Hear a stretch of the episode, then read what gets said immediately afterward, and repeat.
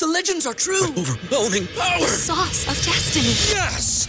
The most legendary sauce has arrived as McDonald's transforms into the anime world of WcDonald's. The greatest flavors unite in all new savory chili McDonald's sauce to make your 10-piece Wick Nuggets, fries, and Sprite ultra powerful. Unlock manga comics with every meal and sit down for a new anime short every week only at WcDonald's. Ba-da-ba-ba-ba, go! At participating McDonald's for a limited time while supplies last.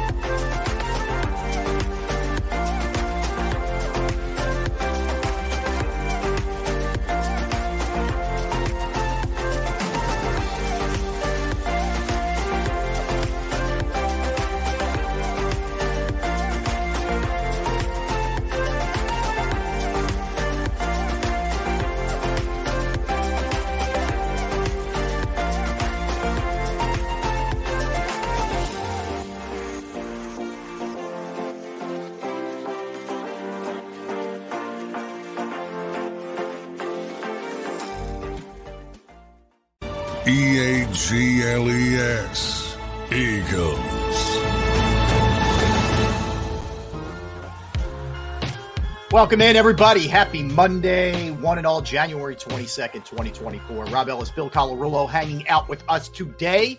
Bill, appreciate you, man, uh, hanging out with us. Always good to see you, my friend. How you doing? I'm doing well, man. Some good football yesterday. It was a little depressing that you're not watching the Eagles play, but other than that, some good football. It was good to see Jason Kelce having some fun. yes, uh, he was living his best life uh, yesterday. That's for sure, man. At first, he's out with the uh, with the Bills Mafia, drinking out of a half bowling ball, doing shots, and then he's up in the suite, uh, going shirtless. And Taylor Swift's never seen anything like that, Bill. I could I could tell you that much. But but welcome to the family, Taylor. Uh, that's Yeah. for sure.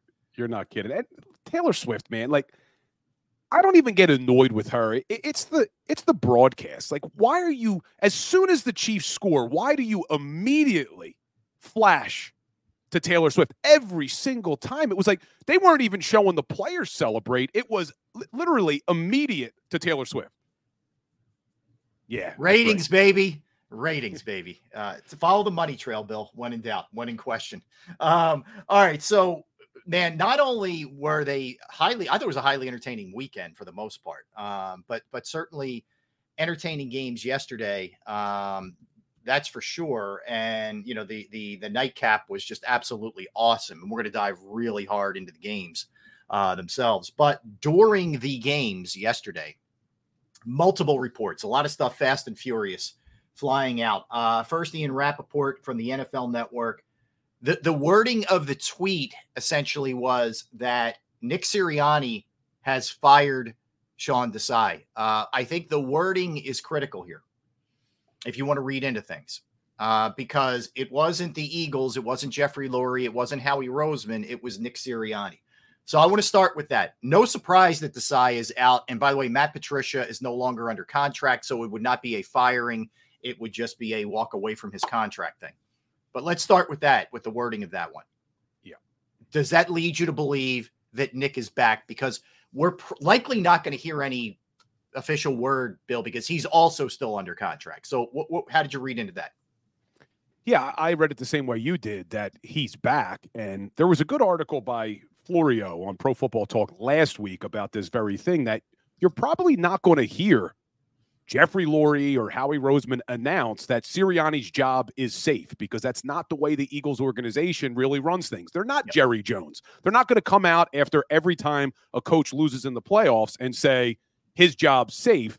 They're looking at it as we don't need to say anything because it's obvious he's coming back. And if they do acknowledge that there was even a question of him coming back, then how does that look? So I think this is exactly the way the Eagles wanted to play it. They're not going to make a formal announcement, and we're all just going to ex- assume it because of things like that. Oh, well, Sirianni fired Sean Desai. Sirianni and Howie Roseman are looking for coordinator replacements. We also heard that report as well last week. So Yeah. I think Sirianni's coming back, and right after the game, Rob, you and I haven't had a chance to talk about this. Right after the game against the Bucks, I was angry, and I'm like, they can't bring him back. They got to fire him. And then as 48 hours passed, and I took a look at the entire picture of things, I changed my mind. And I, I said, he deserves to come back for another year. When you look at the total picture, I do think it would be a knee jerk, as bad as things were, and as bad of a job as he did at the end of that season. I think he should come back. I really do. I'm uh look, I, I, was a lean towards letting him go guy, but not a you know just a over the top smashing my fist on the console kind of guy with that. So here's where I stand with it. I'm okay with Sirianni coming back, but this has to be the first of two moves. Brian Johnson can't come back. Agreed. Now you can blame it certainly, and very it's fair if you want to say that Nick Sirianni was drawing this stuff up during the week and it was hot garbage, and I agree with that. But I don't think Brian Johnson helped anything. In fact, I think he compounded the issues. So I think he needs to be gone. But what I want in his place, in his stead, Bill, I want somebody to come in here, scheme it, and call it. Guess what, Nick? You want to be a CEO? You're going to be a CEO but you're not as involved in the day to day game plan that week heading into Sunday. The person who's calling the plays will be. That to me, like if you come back, if you run this back with Brian Johnson and it's the same sort of philosophy or method, I have zero faith that this is going to work next year. I have zero faith that you're going to recapture what you had with Hurts last year. You know, I mean, in 2022, when I say last year, I have zero faith in any of that if you run it back on the offensive side. Where do you fall on that? I agree with you. I, I said that. I said I want Sirianni to come back, but don't sell me on we're running it back with Brian Johnson because we did finish with a top 10 offense. And you're right. If Sirianni is going to be the CEO coach, which you could be successful, look at the Ravens. Harbaugh's a CEO type coach. Dan Campbell's not calling plays in Detroit. Yep. Mike Tomlin doesn't call plays. So, I mean, you can have success as a CEO coach but I agree. Let's bring in an offensive coordinator that's going to be able to really scheme things up and help Jalen Hurts. But when I looked at at Sirianni, and the reason I'm giving him the benefit of the doubt, Rob, is we were really asking him to do something that no coach in NFL history has ever done, and that's go to a Super Bowl, lose, lose both of your coordinators, and then try to get back. There's only been six coaches ever to even get back. None of them lost, both coordinators. And the only two teams that ever went to a Super Bowl and lost both coordinators were the 2005 Patriots, who, by the way, had Bill Belichick and Tom Brady, couldn't get out of the divisional round. The 1995 San Francisco 49ers, who had George Seifert and Hall of Famer Steve Young and couldn't get out of the divisional round. So for me, when you look at it and say, because he couldn't do something that no one else has ever been able to do, he's fired. He's gone. Even when Howie Roseman made some really bad mistakes on the defensive side of the ball. Not absolving Sirianni. He needs to be better. It wasn't good. I just don't think you knee jerk and say he's gone because of one bad year. Yeah, and that's fair. I mean, the, the track record of what's happened here with with as you mentioned with the people trying to repeat, it, it, it's not a coincidence. It, it's a far there's far too many teams. It's, it's a long and uh, unfortunately rich history of this kind of thing.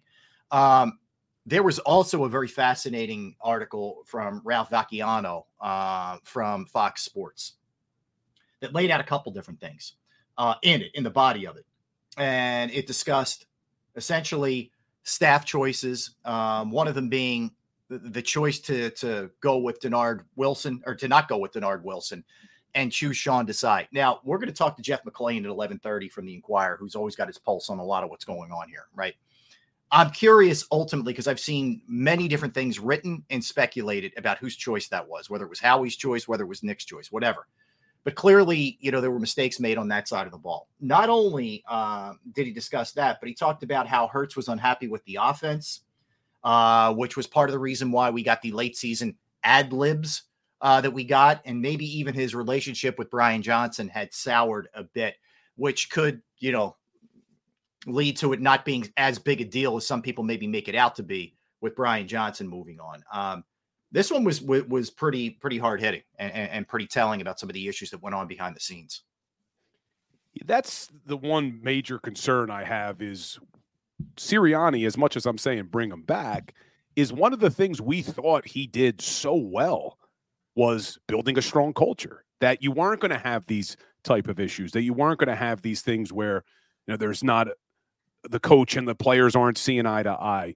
I never expected to start hearing leaks coming from the locker room. You know, D Gun a few weeks ago talking yep. about how players were saying that uh, the offense is predictable. You have, you know, AJ Brown refusing to talk to the media for a couple of weeks. Like there was just some weird things going on. And yeah, I am looking forward to talking to McLane because I've been waiting for the Jeff McLane article to come out, laying it all out about all the differences that these coaches and and players had because he always seems to find something. He does a great job with that. But we'll see. And then there was another article by um, I'm forgetting the name now for Bleeding Green Nation with oh Joe Santoliquito. Joe's going to join yeah. us tomorrow. Uh, Joe Perfect, will be on yeah. at 11:30 tomorrow. Joe will. Yeah, about Jalen Hurts' leadership and. Yep.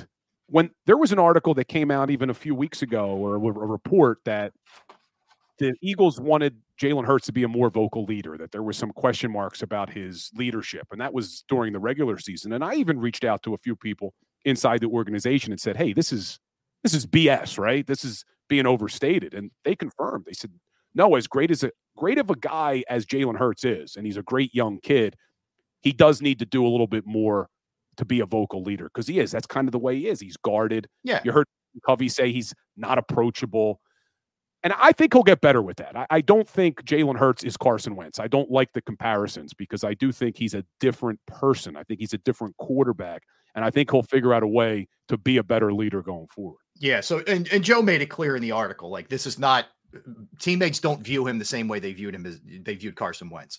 But yeah. he did talk about how he's less accessible, uh, partly because after he signed the contract, there were a lot of hands out. And this happens to a lot of professional athletes where you know, cousins you didn't even know you had, or suddenly asking you, hitting you up for loans, right? Where you got for a guy who's already got a pretty close close quarters to begin with, I think he tightened the circle even more. Problem with that is when you're inside the locker room, um, you, you know, if if you even if you appear it, it, the appearance of this, if you come off as a bit, I'm, I'm not even going to say aloof. I think that's too strong a word, but but as a guy who maybe isn't open as he could be at that position, it's tough. Like you can be that way at left guard you know, you can uh, you could be that way at defensive tackle. Nobody cares. Nobody pays much attention to it. Unfortunately, and this is why you get the big bucks too. There's a spotlight on you at that position, and Jalen has it, you know, shining loud and clear. Um, yeah, there, there's a lot going on, and Joe supported a lot of it with numbers too, uh, in terms of, you know, uh, the the passes between the hashes, which were only 5.2 percent, which is an incredible, minuscule number. You know, 27 percent verticals, which means a lot of deep shots. 45th, uh, 42nd out of 45 qualified quarterbacks and holding the ball too long. Like there's a lot in there to support it. It's not just speculation with anonymous sources. So, yeah, I mean, this is part of what you have to ask yourself too is whomever you bring in, and there's been names like Jim Bob Cooter floated around, uh, whoever you bring in, it, it first and foremost, at least as far as I'm concerned, is it better be with the strict edict of fixing Jalen Hurts, and you better be sure that that person can do it. Yeah, when you're paying Jalen Hurts 250 million, he's he's not going anywhere. So it better be a coach that can do it. And do you know any Jim Bobs? I was talking about that no. on my show before. I've never met a Jim Bob. No, definitely not from uh, South Philly. Jim. Bob. No, there's there's no Jim Bobs. There was no Jim Bobs in Delco. Uh, no, it, it was, yeah. Uh, you know what? I'm going to go old school on you here, Bill. Uh, for for our younger folks, look it up. But it, it, it he strike that strikes me as a name of somebody on the Dukes of Hazzard, which was an old TV show in the 70s and 80s where they were in like Arkansas driving around in, you know, the their crazy car anyway. But yeah, it's uh you know, look, his track record's decent. The name does not instill confidence, if, if I'm being real, uh, in an Eastern city. But uh, whomever it is, the other thing I was a little bit encouraged by, they're also, again, you, you got to take all of this with, with a with a grain of salt there's speculation that they may go a different direction defensively, and even a name like Wink Martindale was being thrown out there. That's so when I hear that, yeah. yeah, I'm thinking, okay, this is a real departure from the bend don't break. We're just not going to give up the big play kind of thing. If that's the case, I'm I'm heartened by the fact that they're looking at things a little bit differently. Eh, you know, one NovaCare way. Like, let's change it up a little bit. Maybe let's be a little bit more aggressive. Maybe the way we've been doing it Hasn't worked, so we got to change it up. The interesting thing is, is and I know fans want the Eagles to be more aggressive. Everybody loves blitzing. We we are still in love with the Buddy Ryan gang green defenses. But you look at Wink Martindale over the last couple of seasons, and even though he blitzes pretty much more than anybody in the NFL, number two this year, number one last year, it's not like their defenses have been that good. No. I mean, you look at this season, the Giants, even though they blitzed more than anybody in the league, with the exception of the Minnesota Vikings, they finished 27th in yards against. They weren't number one in takeaways, which I like, but I'm not sure that blitzing that much is the answer. Do I want them to be a little bit more aggressive? Yes, but that much more aggressive, I'm not sure that's not sure that's the answer in in today's NFL. Yeah, like this is the thing with the blitz thing, and I and I get it. It's fun. Like it's fun to just go, you know, all out Eh, like they do. And, you know, we were we were all weaned on Buddy and Jim Johnson and all that, who were very aggressive guys. You better have the personnel to be able to handle it. Yeah. If you're going to blitz, you better have corners and safeties and linebackers who can handle themselves in one-on-one coverage because there's going to be more bodies going towards the quarterback, less bodies in coverage. It's only it's natural math here. And if you're asking me if this team who couldn't handle coverage when you were giving them help can handle blitzing type coverage, uh, not right now. You better upgrade your personnel or change your personnel if you're going to do that. I'm glad you say linebacker, Rob, and we could talk about this more later in the show. But the reports that Howie Roseman didn't even pick up the phone to call TJ Edwards. Clay Harbor reports that this weekend. And then they go into the season with the linebacking crew that they had. To me, I think Howie Roseman's not getting enough heat. I, everyone's talking about firing Nick Sirianni. I don't think you fire Howie Roseman. I think he's a good GM, but he better learn from the mistakes he made this offseason by ignoring key positions like linebacker and safety and trying to piecemeal it with guys late in the season didn't work out. And you look at who's still playing in the NFL tournament, some pretty damn good linebackers on these uh-huh. other teams. Right? So two takeaways I had from the weekend. Eh, you know, in addition to just the, I know the Eagles, and we were we heard that at nauseum from people. Do you believe the Eagles beat these teams? Yeah, I know they did.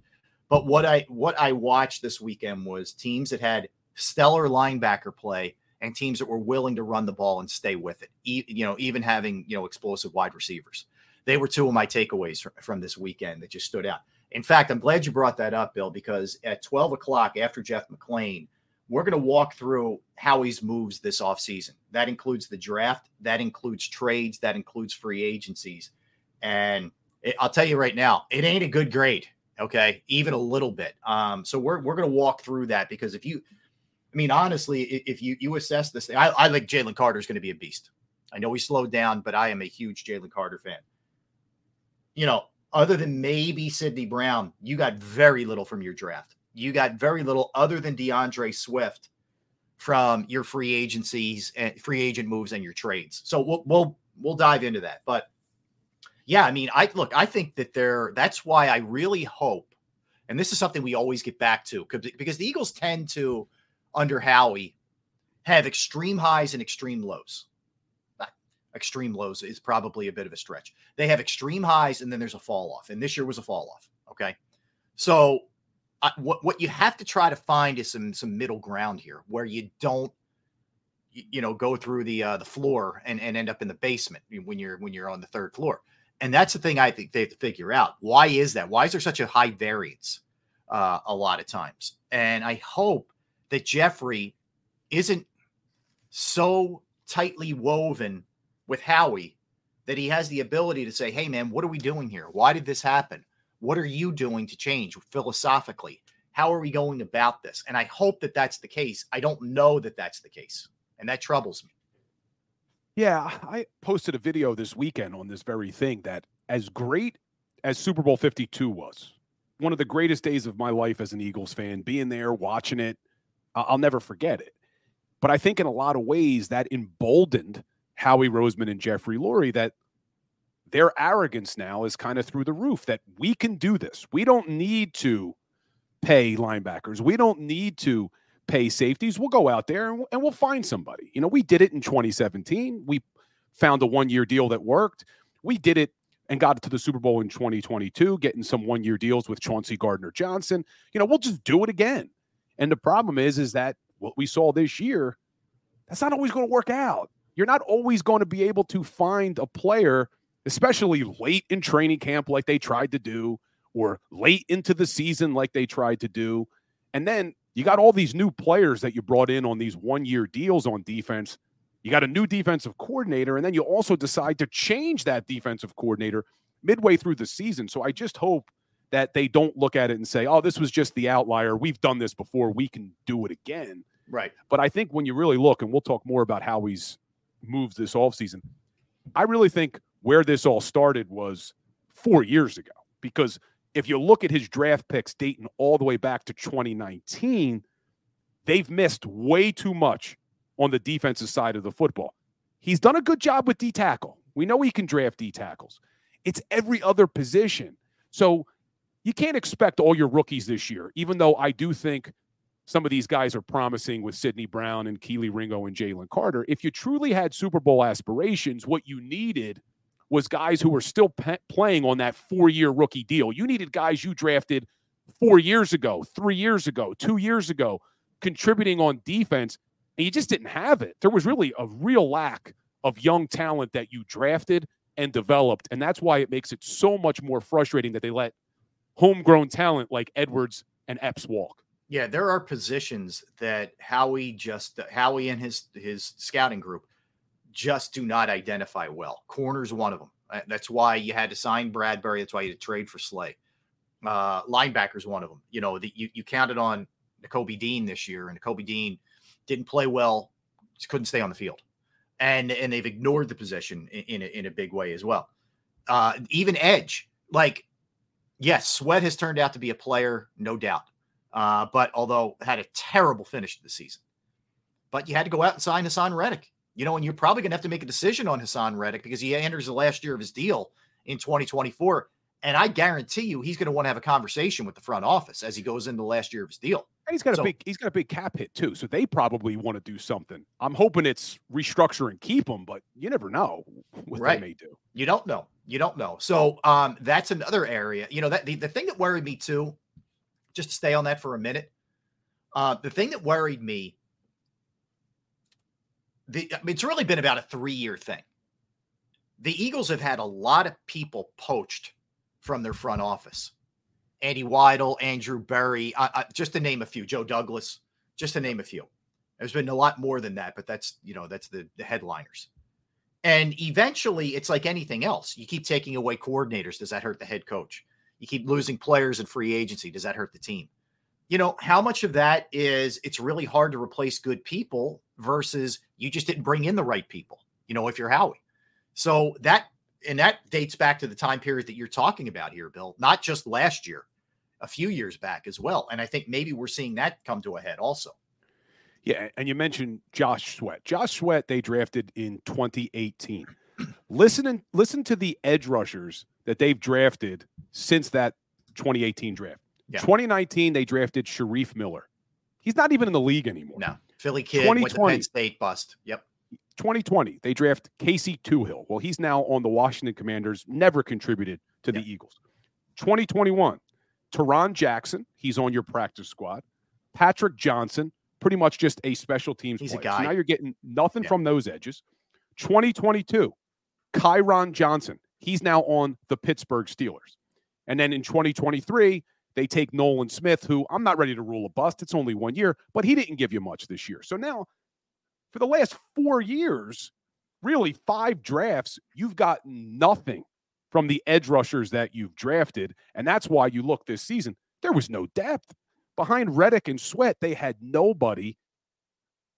I know people are going to say why, why they let Derek Barnett walk. I was fine with letting Barnett walk. He did nothing here. Yeah. I think the mistake was bringing him back when you brought him back You this could have brought somebody else in for depth at that Exactly. position. Yep. They should have. So frustrating. uh, listen, you're right. I I mean, everything you're saying is correct, and that stuff catches up to you. You can, you can make a couple of really heady moves on one year deals and bring guys in and have great seasons. We taught, we saw it in 2017.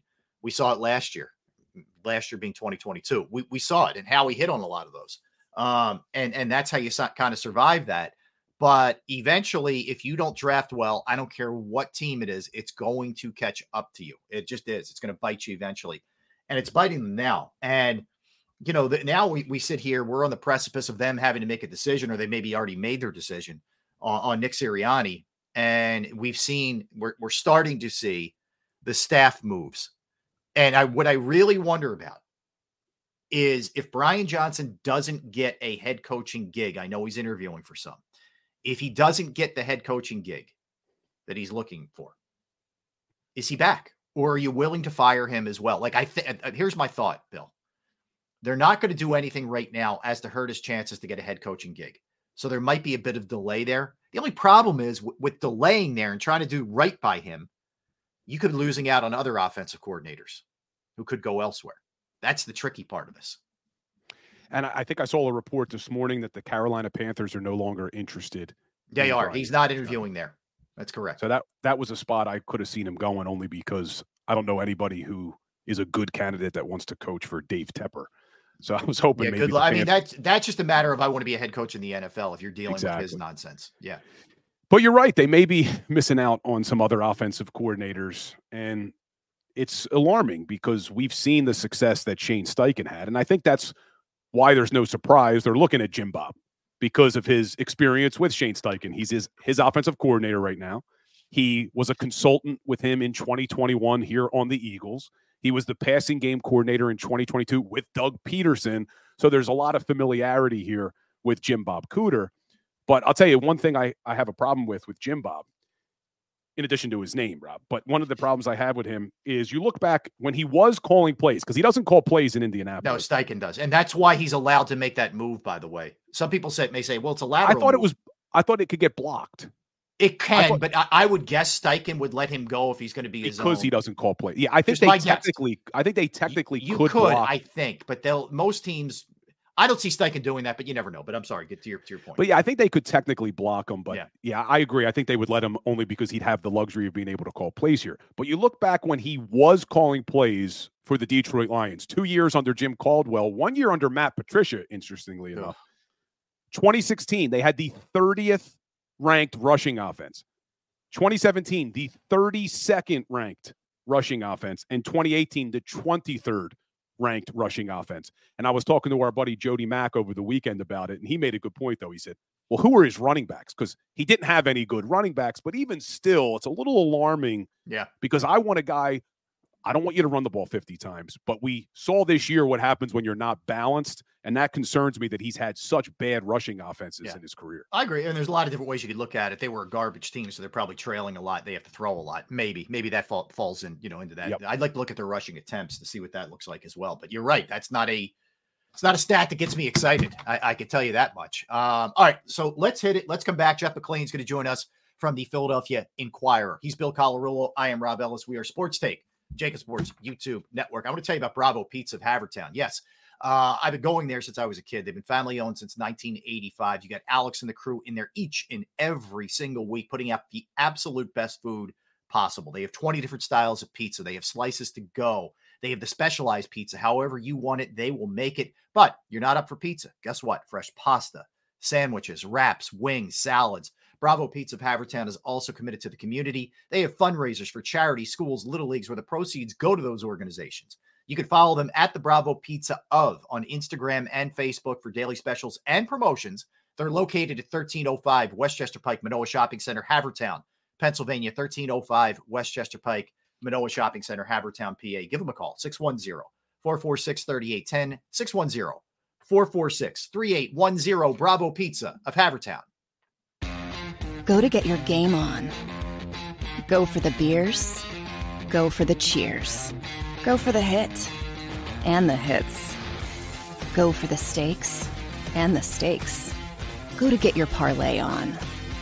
Go to get your party on. Go for the scene. Go for the screens. Go for the gallery. Go for the win. Go to Ocean. Visit theoceanac.com to plan your visit. At Pond Lehocky, we've recovered billions of dollars for our clients, and we're confident we can do the same for you. With over 250 years of combined courtroom experience, we've helped over 100,000 injured clients obtain some of the largest settlements in Pennsylvania. One conversation is all it takes to help you and your family get back on track. If you've been injured in an accident, give Pond Lehocky a call.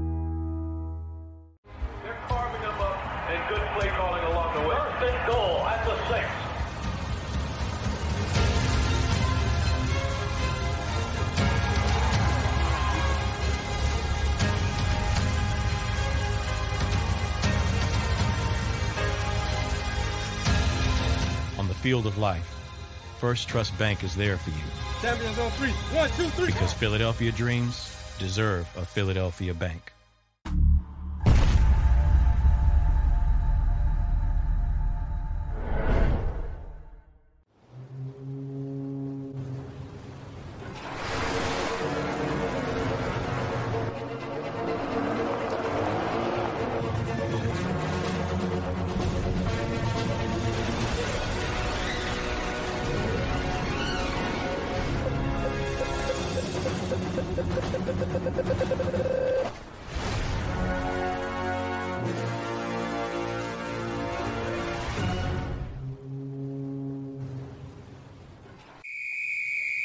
Underdog Fantasy has a way for you to play alongside your favorite football team all season long with their fantasy pick'em game. You pick between two to five players, select whether they'll go higher or lower on one of their stats, then do what you usually do on a Sunday watch the games. You can win up to 20 times your money in a single game by going five for five. It's a fantasy game, and the sports betting show wants you to get involved. Go to UnderdogFantasy.com. When you sign up, use the promo code WIN, and Underdog will double your first deposit up to $100. That's UnderdogFantasy.com. Use the promo code WIN. Do you stream on a Roku, Fire Stick, Google TV, or Apple TV? Now you can watch 6ABC 24 7 with the 6ABC Philadelphia streaming app. For the big story on Action News, Search 6ABC Philadelphia and start streaming today. E A G L E S. Eagles.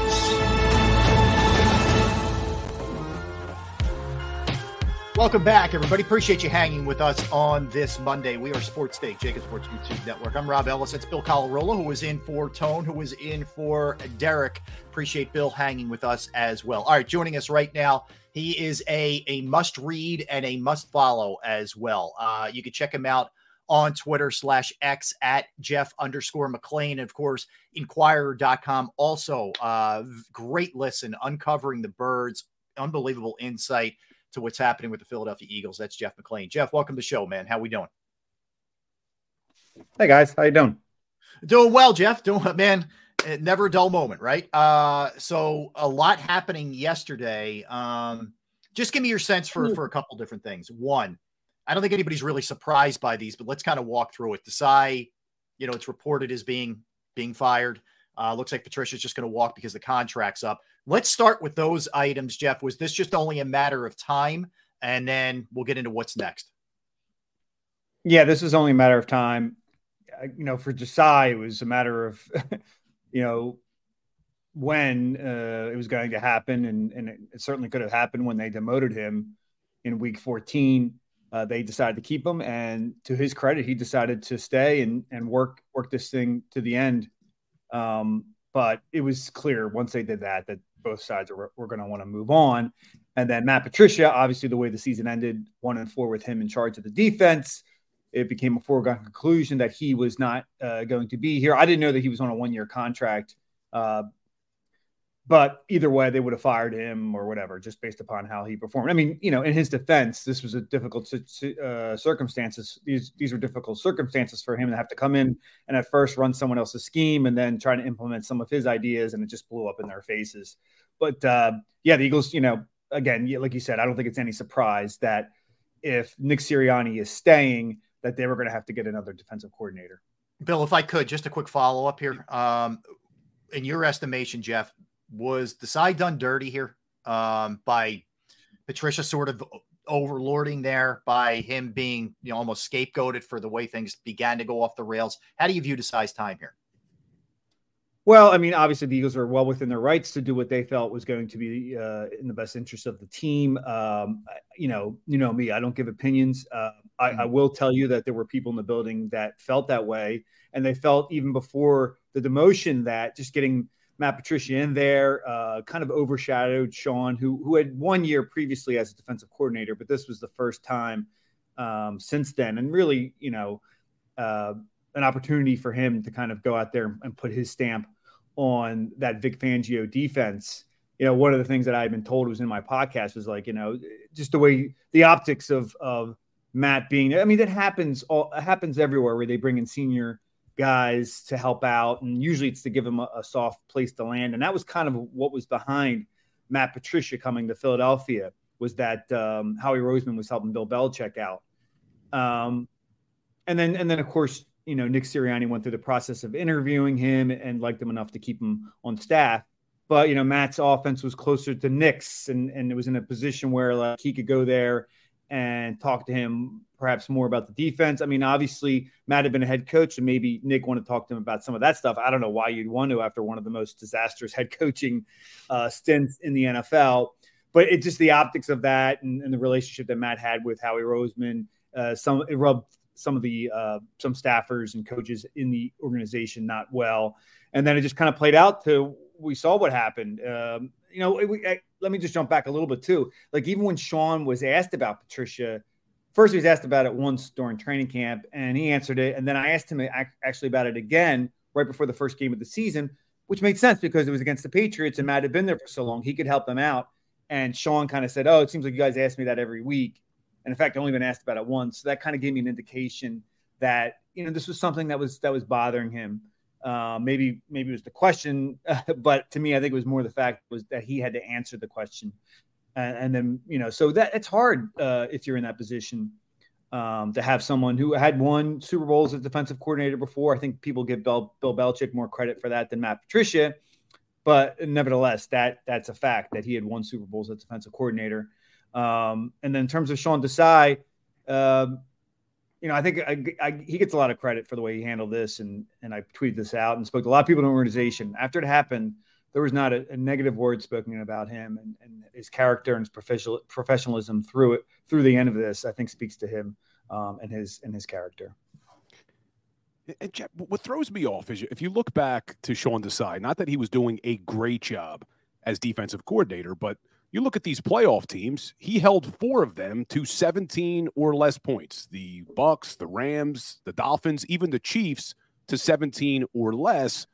And then there's talk that they took away third down from him earlier in the season, and then eventually they make that move after the Cowboys game to go to Matt Patricia. Have we been able to confirm whose decision that was? Was that Nick Sirianni's decision, or did that come from Howie Roseman, Jeffrey Lurie, because when Reddick talked at his locker the same week AJ Brown spoke, Reddick, I thought, made an interesting statement when he said the higher ups wanted to make a change. He didn't say Nick Sirianni, he said the higher up. So to me, I assumed he's talking about Howie. Have you been able to figure out who made that decision?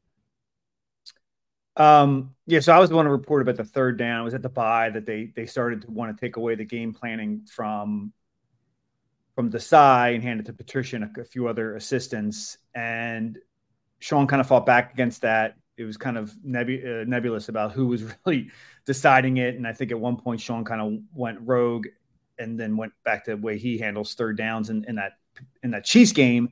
And we saw how well he was in the second half in that regard. Um, they took away from him full time the week before he was demoted. Um, and then obviously the rest of the way, and the numbers didn't improve. Um, to answer your question specifically about who had made the decision, Nick Sirianni on the record, he's been asked specifically that question, said it's been it was his decision, his decision alone. I asked him at one point what kind of involvement did Jeffrey Lurie and Howie Roseman have in the decision, and he said, "Oh, well, you know, they're obviously always there um, guiding me, but that, I, I, don't. That decision doesn't get made um, on an island. I mean, you know, Nick's got to got to at least go through those guys before, or at least tell them what's happening. Uh, it's not that they he needs their approval uh, technically. Uh, but look, I mean, um, I, I, don't have uh, sources uh, telling me that it was something that was forced upon Nick Sirianni. Now, uh, I've been around a long time. Uh, I, I, understand how Jeffrey and Howie have kind of stuck their beak into the coaching decisions Um, I think typically, uh, historically, and, this is really more so from Doug Pederson on, not really Chip, Andy Reid or Chip Kelly. Doug Pederson on. Uh, Jeffrey has uh, more involvement in that regard in terms of like saying, "Hey, we I want this," or or like, "Hey, maybe this," and then typically it's Howie who kind of helps the coach execute it because uh, he has a lot of contacts around the league with agents and he knows whose contracts are up, et cetera. Um, I mean, he certainly helped out Andy too, and he helped out Chip, uh, and I can give you examples of that if you want.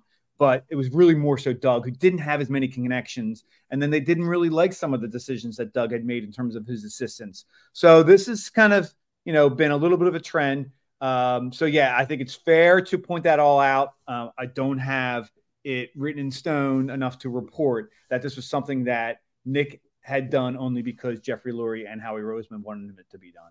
All right, Jeff, on that same tip here, let's go back to the, the beginning. Do you know whose idea Desai was? Was that Nick or was that Howie and Jeffrey?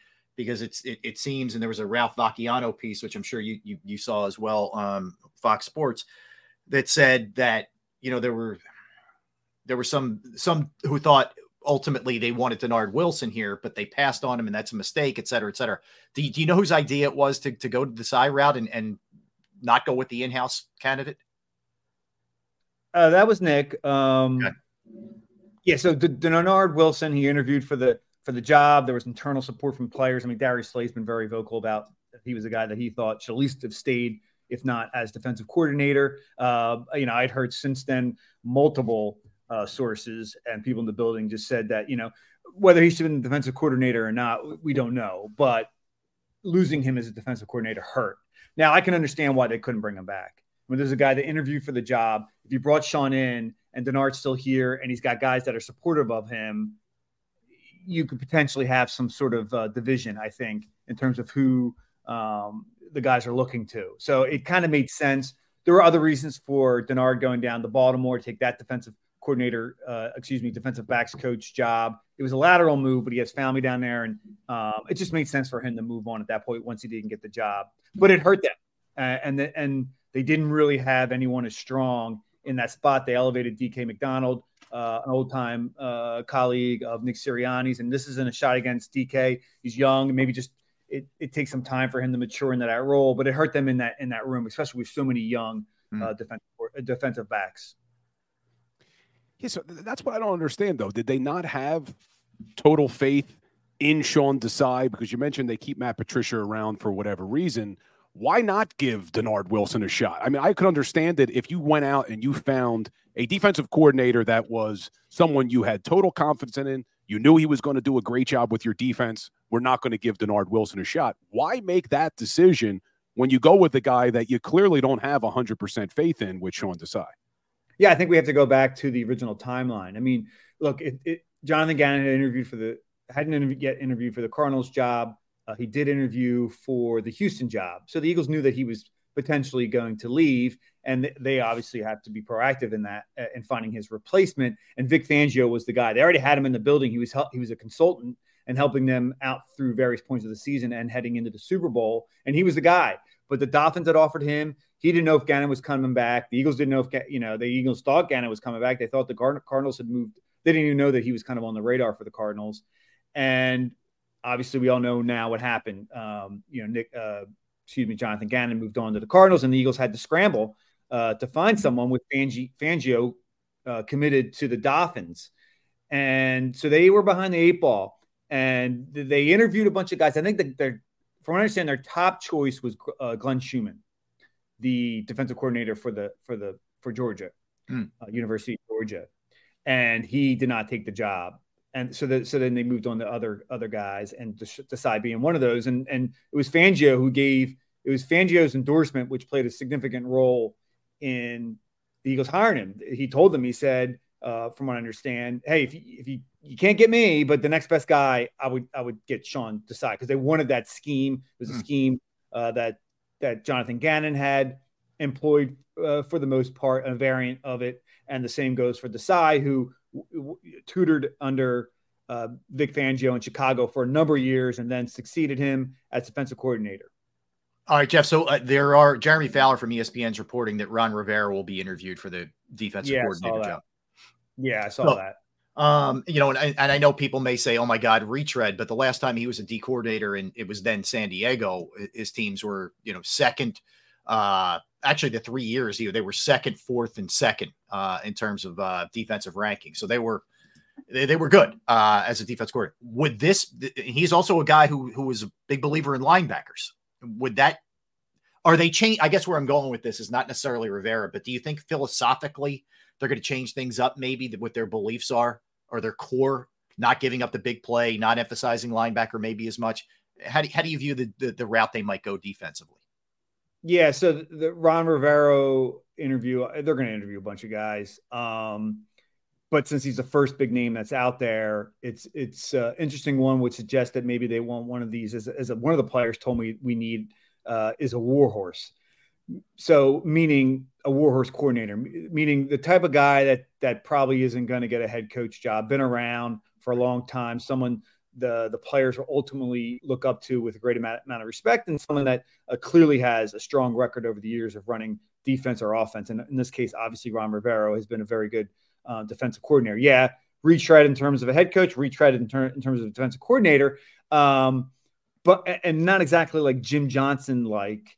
Uh, but definitely older in the Jim Johnson way. If you, if you get my drift, Jim Johnson didn't have head coaching opportunities um, before or after he became the Eagles defensive coordinator. So, and then of course, in terms of scheme, Ron Rivera is a guy that is, uh, you know, an acolyte of Jim Johnson and that style. Now, he's is he always exactly like uh, what Jim Johnson had done? No, but that could suggest that the Eagles are going back to maybe the, you know the more aggressive uh, defense that they were histo- historically known for. Um, you know, to me, the Eagles should just kind of like just get the best guy you can get and let him run his scheme.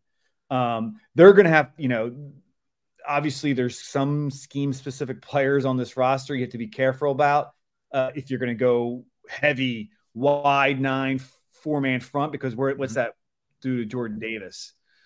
Um, he's just essentially only a rundown guy. But most team, most most defenses are multiple up front anyway, so I don't think that'd be a huge issue. Um, but the Ron Rivera one's an interesting one, and I think it does play to maybe how the Eagles view um, what they're going to do a coordinator, in that you just don't want to have guys that you potentially are losing year after year if they if they are successful on either side of the ball. Makes sense.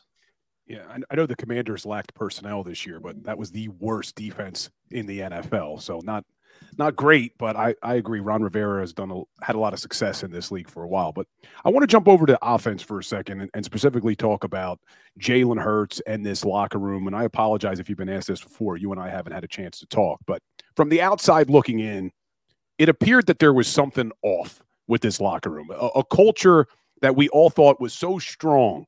Nick Sirianni had done a great job coming in and building this strong culture, and it looked like Jalen Hurts also was a great leader.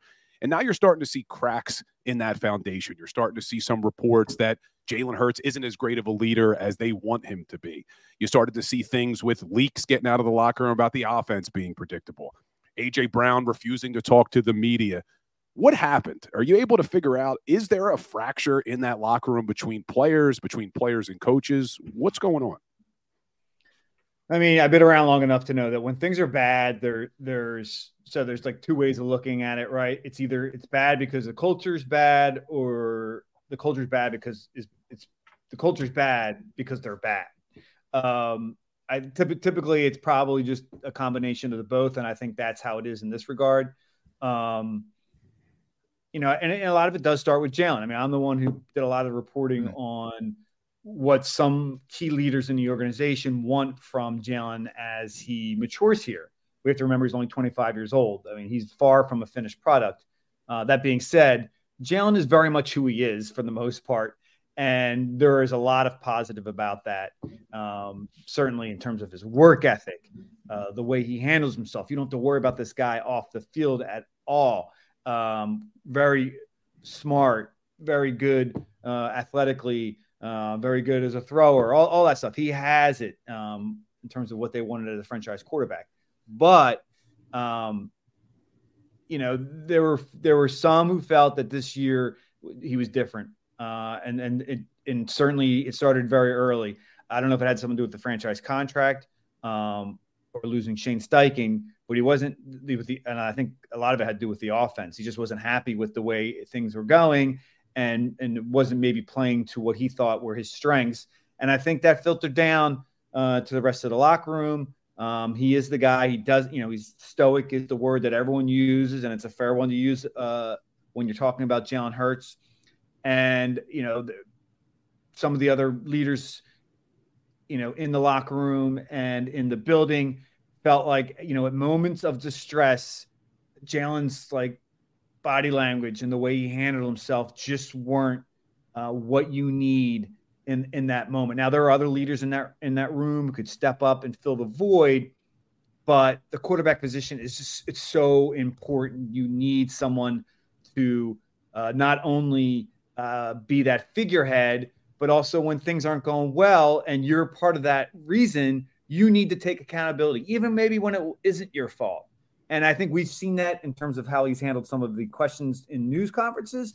And from what I've heard uh, internally, it, it hasn't gone over that way always as, well. And I think they want to see some improvement from Jalen in that regard. This is just I'm, this isn't a major thing, but when you play that position um, and things are going bad, you have to look inward and accept that maybe these are there are some areas in which you need to improve. Um, nobody's perfect. I'm not perfect. Nobody's perfect. Everybody has uh, room to to grow. And with Jalen, he's 25 years old, and he's going to be here at least for another two more years. There is an opportunity here for that.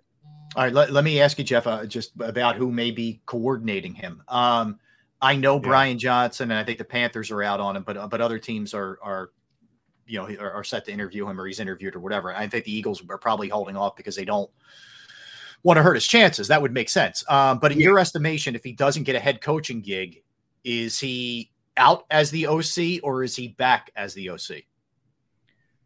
Yeah, I mean, again, I've been told that you know if Nick Sirianni is staying, there's going to have to be uh, mass uh, changes uh, at the coordinator level and at the uh, position coach level. Um, defensive coordinator is already out. Uh, yeah, they, I don't think they want to affect Brian Johnson's uh, head coaching interviews. We just found out there was just a report that he didn't even really end up reporting interviewing for the Panthers job. Right. Um, he did do in, virtual interviews with the Falcons and the Titans. Next step would be in person. I don't know if he's going to get to that level. Hmm. Um, so it could and and it could happen very quickly. Whereas he's out of those job opportunities, and then the Eagles can kind of move on and, and make it known that he's uh, going to be out. Uh, but from what I understand, that that's where we're going with this is that uh, Johnson will not be the offensive coordinator in Philadelphia. Makes sense. Makes sense. Let's talk about some of these veteran guys because originally it was reported that Kelce was retiring, and now they've kind of backpedaled on that. Do you think specifically with regard to Kelce that this is just something where he wants to delay it so he can make a formal announcement, or do you think he's actually considering returning next season? Yeah. So what happened was uh, everything about what Kelce had said to the players in the locker room, body language, th- that kind of thing. It was is the perception was that yeah, this was Kelce telling everyone that he's probably not going to be back, um, and that's how it got leaked, and then I was able to confirm it from a couple sources myself. I talked to J- Jason um, even before the locker room was open on Wednesday, and he just said, "Yeah, I haven't made a formal announcement yet um, about my retirement. I, I, have not made a decision yet." And typically, uh, Jason wants a few weeks. Like I, I, think the way he looks at it is like, "Yeah, maybe I feel this way right now, but I, I owe to myself to give myself some time here." To not let the emotions of the season and how I feel physically affect my decision uh, about retirement, which is obviously a major decision for him. Um, you know, my expectation is that eventually that announcement will come.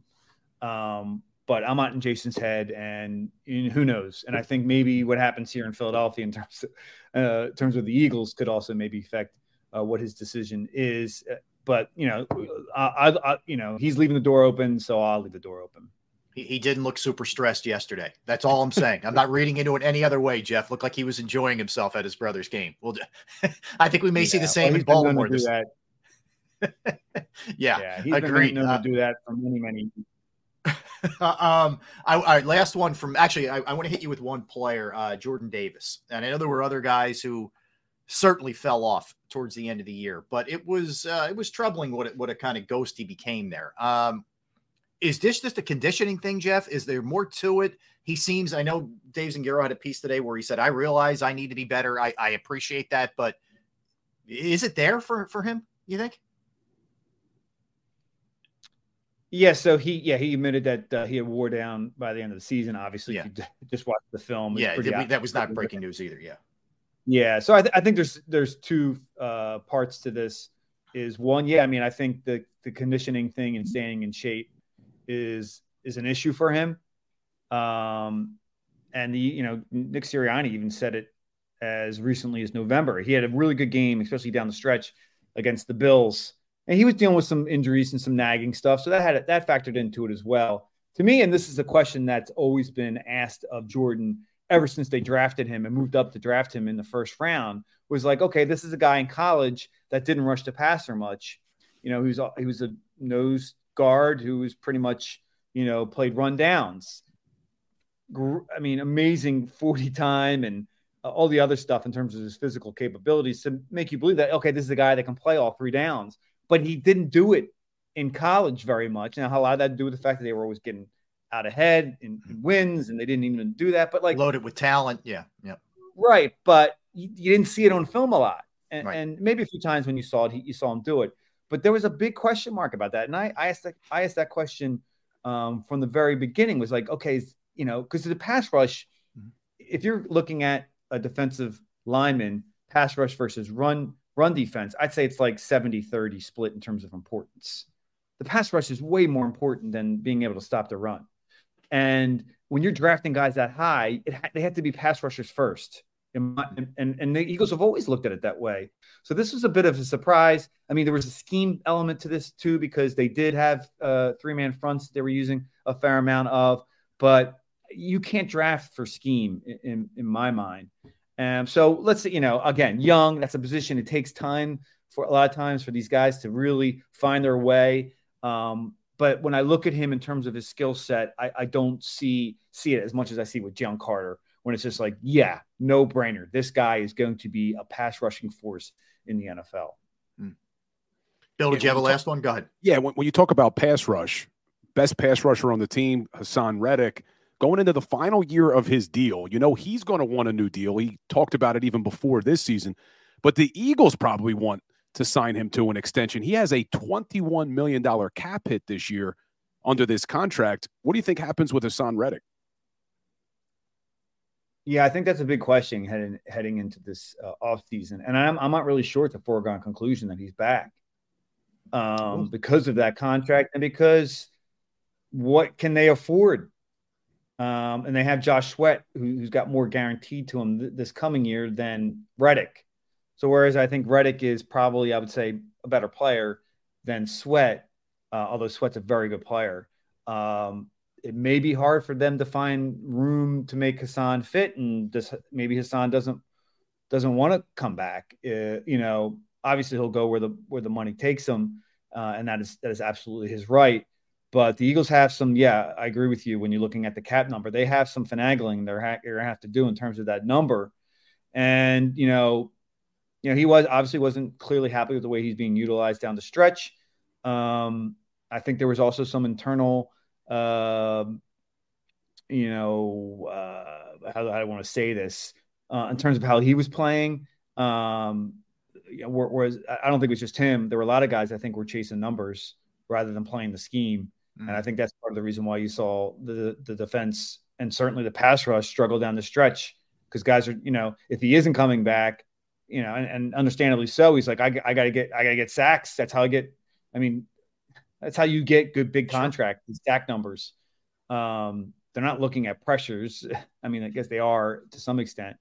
So I think that could have, that that played a role in it as well. So yeah, I think Haason Reddick is definitely going to going to be a pivotal uh, player to look at this offseason in terms of what the Eagles do. That's fascinating. You know, I, I don't know where the pass rush is coming from if he's if he's not here, Jeff. I mean, other than Sweat, it's wow. All right, uh, last one. I had a little bit of a dust up with Fletcher Cox, and I know you have a relationship with him, but it was he was a little testy that day. First off, just from a reporter standpoint, how do you handle that? Like, what's the best route to go? And do you think he'll be back? It's kind of a two part for me.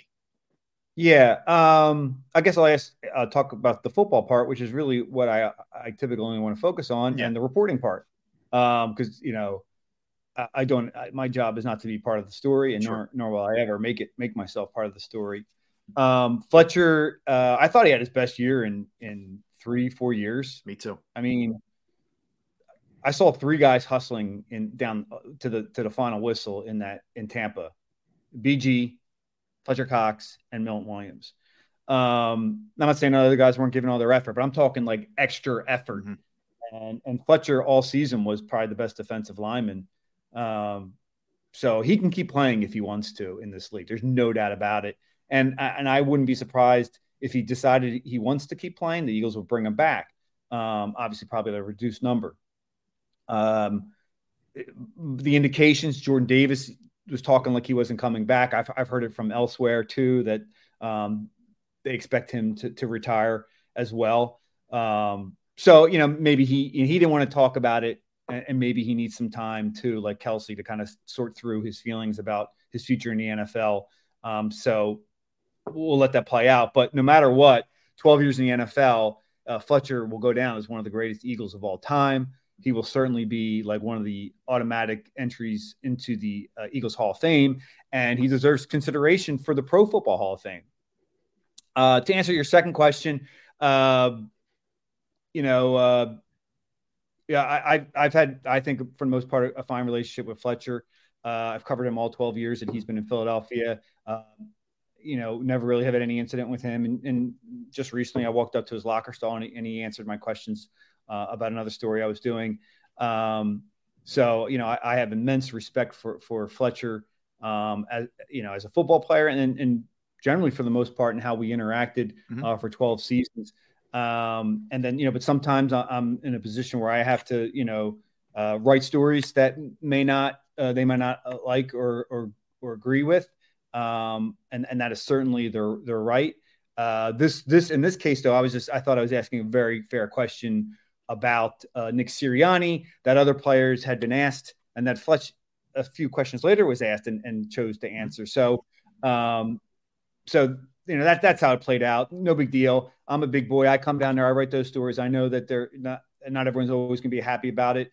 Um, but I, you know, I've covered this team for over 15 years, and um, I, I've had maybe. Yeah, I'm not saying everyone loves me in there, but that's not my job. Right. Um, you know, certainly it helps in some respects to have the relationships, and I I feel like my reporting and the stories that I've written over the last 15 years show that I have very good relationships in that locker room with a lot of players.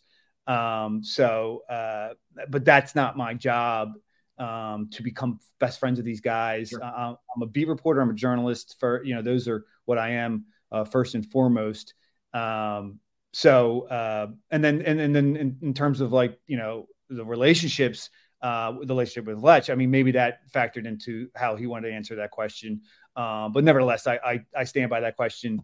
Um, and, and again, don't feel very comfortable when when I'm being made part of the story because that, that's not uh, my goal ever. Yeah, I understand. I respect the way you go about your business, Jeff. You know that. So uh, we appreciate you giving us a couple of minutes here, Jeff. And it, we know it's it's minute to minute, day to day, every second something's happening Eagles wise. But we appreciate you. And again, check out Jeff uh, on Twitter slash X at Jeff underscore McLane, Inquirer.com, and Uncovering the Birds. Jeff, where can people get that? I know it's uh, through Odyssey, but they can get it wherever they listen to their podcast. Yeah, anywhere you can get your podcasts, uh, Apple, Spotify, you name it. Um, we're on there, and we'll, we will have maybe something to sum up the season once they make a decision Nick Sirianni, and then we'll have our next kind of off-season proper, season two pro- off-season proper, where it'll be more kind of like a variety of stories of past, present, uh, perhaps future. All right, Jeff. Thanks, man. Keep up the good work. Appreciate your time. Thanks, guys. Thanks for having me. All right, take Thanks, care. man. That is Jeff McLane of the Philadelphia Inquirer. Bill, let's get a quickie in. We'll react to some of the things that Jeff had to say, and we'll also look back at the off season that was this past off season for the Eagles, and may explain how we got here uh, to a degree, whether it's drafts, trades, free agency, etc. We'll dive into all those kind of things. He's Bill Colarulo. I'm Rob Ellis. We are Sports Take, JAKIB Sports YouTube Network. I want to tell you about Jim Murray and Principal Financial Group because it is a challenge to find the right person to trust with your hard earned money. But I can tell you from personal experience that I found someone, and that is Jim and Principal Financial Group. Uh, whether it's retirement planning, 401k review, insurance review, you might have a small business and you need help getting your employee benefits off the ground. That's another resource that Jim can help you with. Personally, first off, I love the fact that I can call him at any time and he's always going to get back to me. He's always going to explain things, technical things, things that if you're not a financial expert, that you may not know, may not be aware of, he's going to make you aware of it. It's, it's, to me, it's one of the great things about the way he goes about his business. Give him a call, 610 996 4751, 610 996 4751. You could also email him, Murray, M U R R A Y, dot Jim at principal.com. That's Murray, dot Jim at principal.com. Go to get your game on. Go for the beers. Go for the cheers. Go for the hit and the hits. Go for the stakes and the stakes. Go to get your parlay on. Go to get your party on. Go for the scene. Go for the screens. Go for the gallery. Go for the win. Go to Ocean. Visit theoceanac.com to plan your visit. At Pond Lehocky, we've recovered billions of dollars for our clients, and we're confident we can do the same for you. With over 250 years of combined courtroom experience, we've helped over 100,000 injured clients obtain some of the largest settlements in Pennsylvania. One conversation is all it takes to help you and your family get back on track. If you've been injured in an accident, give Pond Lehocky a call.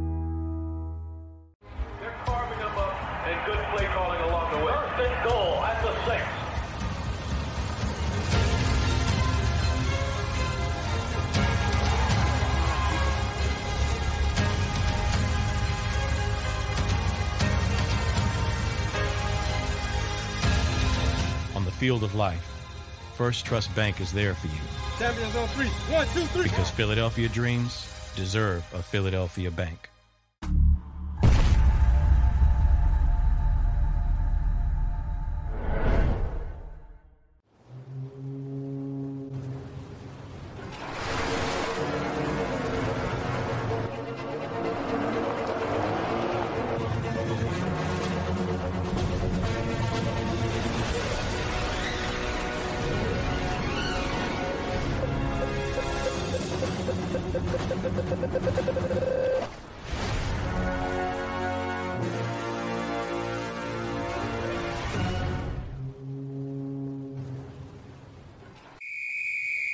Underdog Fantasy has a way for you to play alongside your favorite football team all season long with their fantasy pick'em game. You pick between two to five players, select whether they'll go higher or lower on one of their stats, then do what you usually do on a Sunday watch the games. You can win up to 20 times your money in a single game by going five for five. It's a fantasy game, and the sports betting show wants you to get involved. Go to UnderdogFantasy.com. When you sign up, use the promo code WIN, and Underdog will double your first deposit up to $100. That's UnderdogFantasy.com. Use the promo code WIN. Do you stream on a Roku, Fire Stick, Google TV, or Apple TV? Now you can watch 6ABC 24 7 with the 6ABC Philadelphia streaming app. For the big story on Action News, Search 6ABC Philadelphia and start streaming today. E A G L E S. Eagles. And everybody, thanks for hanging out with us today. Hey, let me uh, pass this along. Our own Derek Gunn tweeted out. You can follow him at the real at real D Gun. Um, tweeted out about uh, eleven fifty somewhere around there. Uh, about twenty minutes ago, approximately. All indications are Brian Johnson will not be returning as the Eagles OC. He will land elsewhere in some offensive capacity. Uh, all right, so let, let's let's go there for a minute, uh, Bill, and we'll, we'll we'll backtrack to some of the things that Jeff had to say before we get into the offseason moves that the Eagles made. Uh, the only, uh, as I said off the top of the show, the only way that Nick coming back is acceptable to me is if there is a new offensive coordinator, and that offensive coordinator is also the one who has the the most say, I guess, the majority of the say in scheming up the the the the, the next week team. Okay, um, I think that's the right move. I think both coordinators were, frankly, it, however you want to put it, with Desai and uh, Patricia, it was disastrous. And I think Brian Johnson, while given a bit of a shorthand with the way that Nick put things together, also was bad as well. So I'm ready to move on from both coordinators. So if that's the case, I think it's the right move for the Eagles. Where do you fall? Yeah, I'm okay with it. I think you, I think you had to do that. I know the final numbers can be spun any way they want to spin them with regard to top 10 offense and all that. It just it didn't pass the eye test. Things looked off. The play calling looked suspect at times. Clearly, Jalen Hurts took a major step backwards this season. So I think you needed to change that up. If you're not going to get rid of Sirianni, which I don't think they should have, bring in a new offensive mind. Let's get a new look at things. Let's get a good play caller because Shane Steichen was a great play caller. There's no doubt. But if you go back two seasons ago, Nick Sirianni started off as a play caller. They started off that year two and five, and he was one of the worst play callers I've ever seen. I remember talking about it three years ago.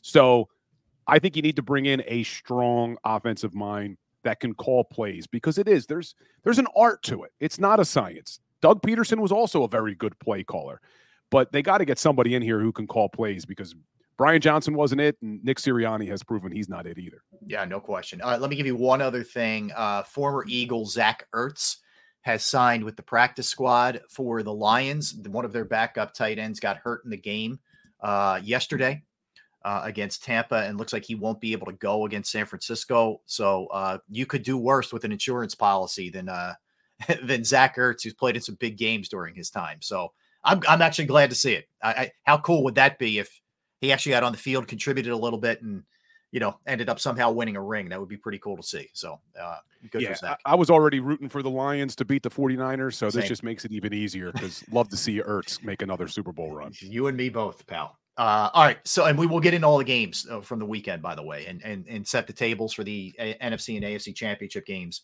uh, in a little bit. All right, so we talked about this a little bit off the top of the show, so I'm going to run through this now. I'm not giving you every single pick here, Bill, and I'm not giving you every single transaction that was made by the Eagles, okay? Because we'd be here for four days if we did that. All right, but let's look at it. Let's go through the draft this past se- this past off season, the 2023 draft.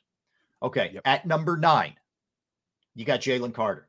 Jalen Carter finished the season with six sacks, 33 tackles, eight tackles for losses, two forced fumbles. I don't think there's one person who would push back and say that this was a bad pick. Yes, he slowed down a little bit. Some of that is understandable as a rookie, but I think the dude is the future is incredibly bright. Where, where do you fall on that one? Great pick. I all off season we all were saying if Jalen Carter's there, they should take him. I think that was a great pick by the Philadelphia Eagles, moving up a spot to get him. I'm giving Howie a lot of credit for that one, but you're going to get there. But it's the D tackle. We know we can draft D tackles. It's everywhere else. Yep. Okay. So we're good. Everybody's good there.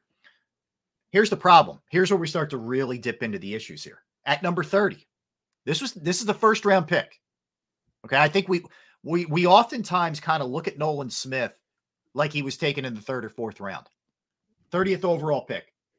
One sack, 18 tackles, one tackle for loss. Now, I understand he wasn't playing a ton of snaps. I get it.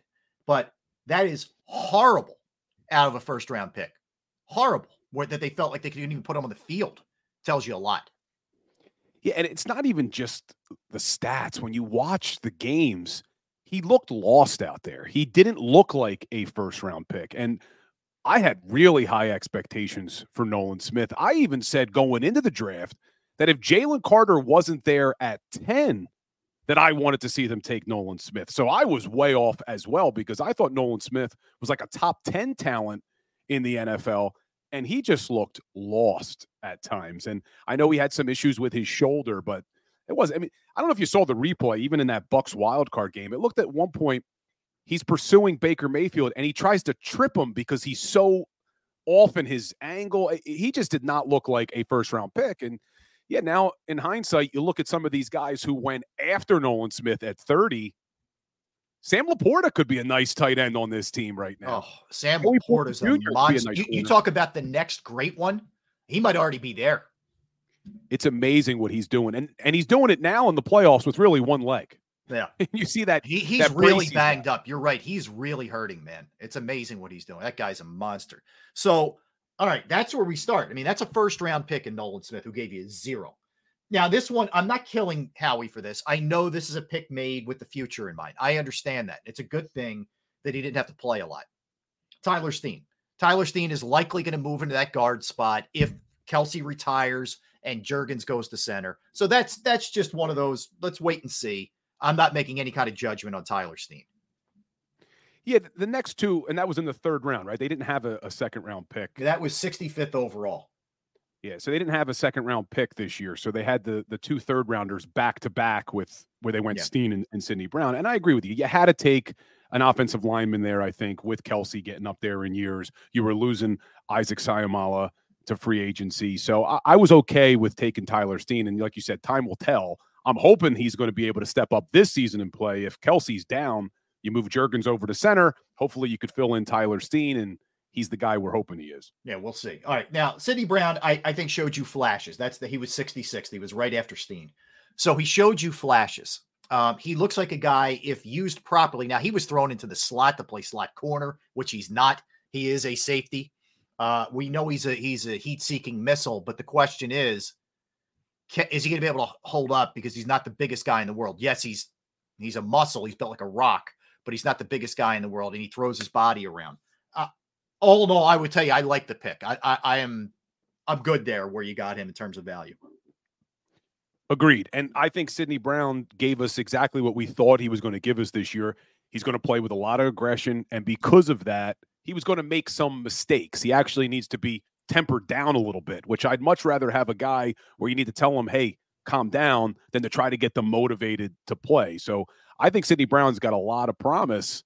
Unfortunately, his season ends with an ACL tear in week 18. Is he going to be ready for Yeah. training camp next season? But I, I did like the pick there.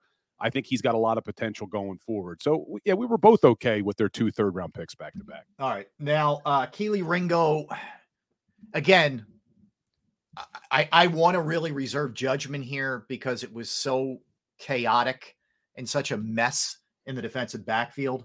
He looks to me like a guy who might have some potential. Uh, he's extremely young too. I mean, uh, 21, I think uh, he played at this year. He he I we're going to know a lot more about him after having that one year under his belt and where things are next year. Their size, their speed, there's ability there. I I I, think the future could be bright there. We just don't know right now. It, it's simply put. Yeah, and they gave up a third round draft pick in this year's draft to move up in the fourth round to get Yeah. him. So they were they were high on him. But you're right. All the the draft analysis coming out with Kelee was he was young, he was raw, but that this kid has all the potential to be a number one shutdown corner in the NFL. And I think you saw it this year at times. As a rookie, I thought he played really well at the outside corner position. I wish that the Philadelphia Eagles would have made the decision earlier on in the Bucs game to say, you know what, we don't care how much we're paying. James Bradberry. Let's put him on the damn sidelines and let Kelee Ringo get a shot because he's played well when he's there. So again, a good draft pick for Howie Roseman. I actually thought all in all, It's this not a past bad draft Yeah.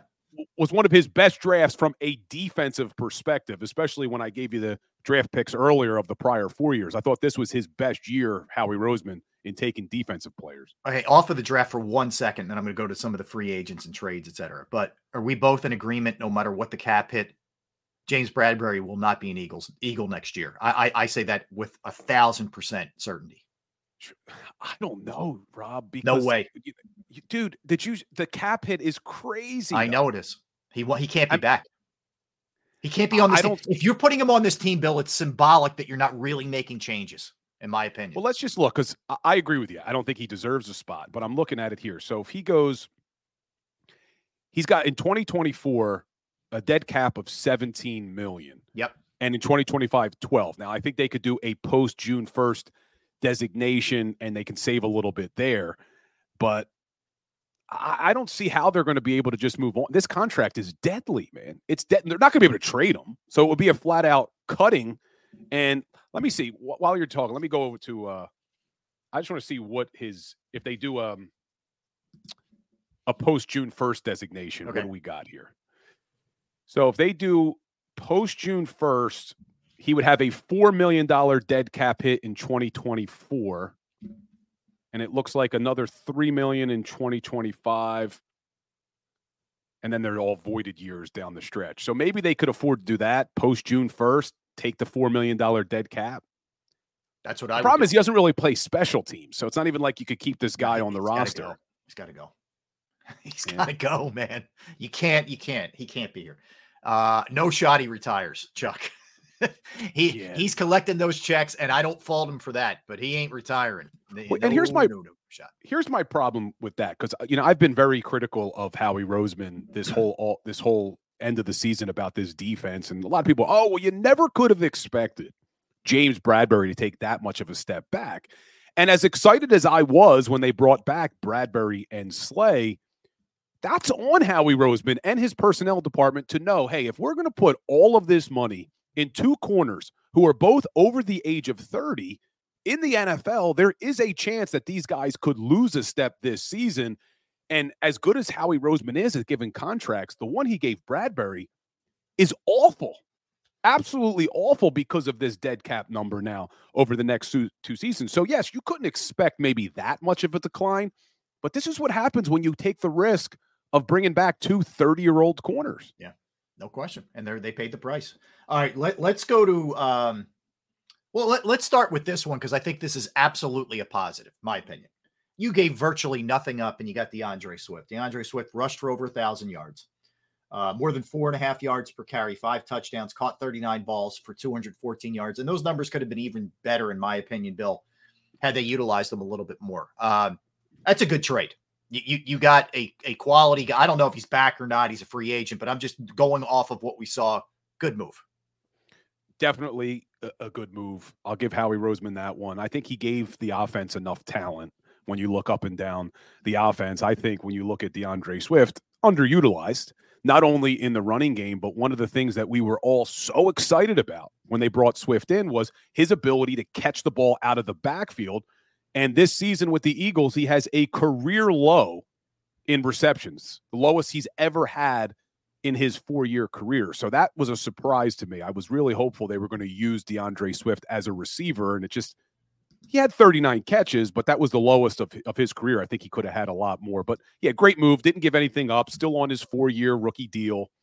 But I don't I don't see them re-signing him, unfortunately. I'd like to see him come back, but yeah, I don't know. Uh, it, the, Just the, way they value running backs, I can't imagine. right. Because what may help them is not a lot of teams value running backs, and maybe maybe the offer just isn't there, you know, uh, from somewhere else, and he ends up testing the market and coming back almost by default. I don't know. Uh, That that's one that really could go either way in my estimation. All right, so good move there. Um, the other running back they signed, Rashad Penny, three games, eleven rushes, thirty-three yards. Why was he here? Why? I have no idea. And during preseason, when it looked like maybe he had lost a step a little bit, I, I started to say that they may bring back Trey Sermon over Rashad Penny. And, and I had some fans telling me I was crazy. I, somebody wrote, This guy pretends like he knows what he's talking about, and he wants to bring back Trey Sermon over Rashad Penny. And it's, mm-hmm. well, look how they used the guy. I mean, they clearly had zero faith in Rashad Penny. There was no reason for him to take up a roster spot. He couldn't play special teams. At least Trey Sermon at one point was returning kicks. But, and then Sermon goes on to Indianapolis and had some playing time, had a couple of carries. I, no idea what they did with Rashad Penny. I was okay with Howie bringing him in. It was a low risk move, one year deal. But once it became clear in training camp that you had zero faith in this guy, why did he take up a roster spot all season long? Not even on your practice squad, all season long. And to go back to Trey Sermon, they didn't put Trey Sermon on the practice squad last season, which right. led me to believe that they had hopes in this guy, that they didn't want a team to sign him away from their practice squad last year. So they carried Trey Sermon on their roster all season last year. And then they make the decision to cut him to sign Rashad Penny and have him basically sit on your bench all year. That move made zero sense to me. I'm not sure we'll ever get an answer. I just hope and pray that you don't see Rashad Penny sign on another team this offseason and have success next year because fans will lose their mind. Uh, they will, uh, no question about that. All right, um, Olamide Zaccheaus, ten catches, 164 yards. He had a memorable touchdown, which was one of Jalen's better plays of the season, rolling to his right, which he dropped, you know, in, in, in a bucket. Good play, but you have to start getting more out of your third receiver than what they're getting here. Um, enough Quez Watkins, enough of the Olamide Zaccheaus guys, enough of the Zach Pascal kind of guys. Get a real third wideout in here. Because here's the thing you can't expect AJ and Devontae to stay healthy for all 17. Obviously, we saw AJ get hurt and not go be able to go in the playoff game. And even if they're they're healthy, how about there's a third weapon there at this receiving corps? But Zaccheaus to me gave you nothing. Absolutely nothing. And I remember, I think the very first time I was ever on this show with you, Rob, was during the preseason, and the name Quez Watkins came up, and both of us said, he's not even a wide receiver three on this team, nope. in, in, our opinion. We, we were over him last year. So the good news is both Olamide Zaccheaus and Quez Watkins are unrestricted free agents this year. So I don't think either one of those guys will be back, but you need that wide receiver three. I don't know who they can go out and get.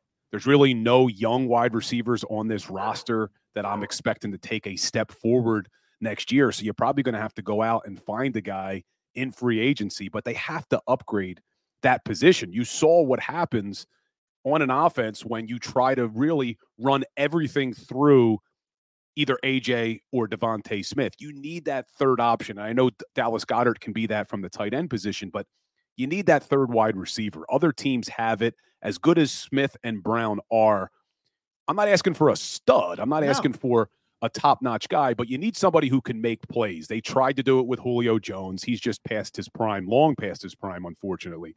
But yeah, that's a move. I'm, I'm curious to see who they sign. It'll be a, probably a veteran guy or maybe a younger guy who they can get on a cheap deal, but you yeah, got to upgrade. Draft somebody later and develop. I, that, that'd be nice to, to see that happen.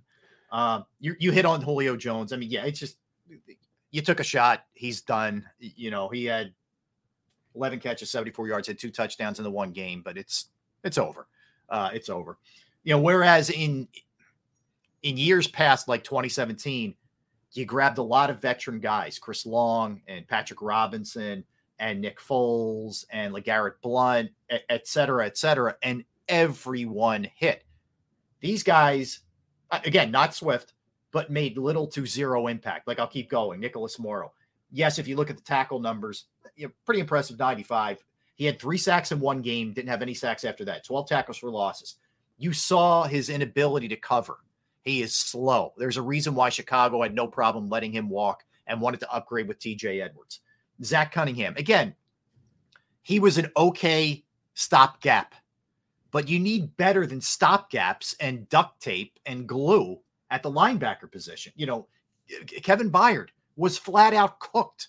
There's a reason why Tennessee was willing to trade him.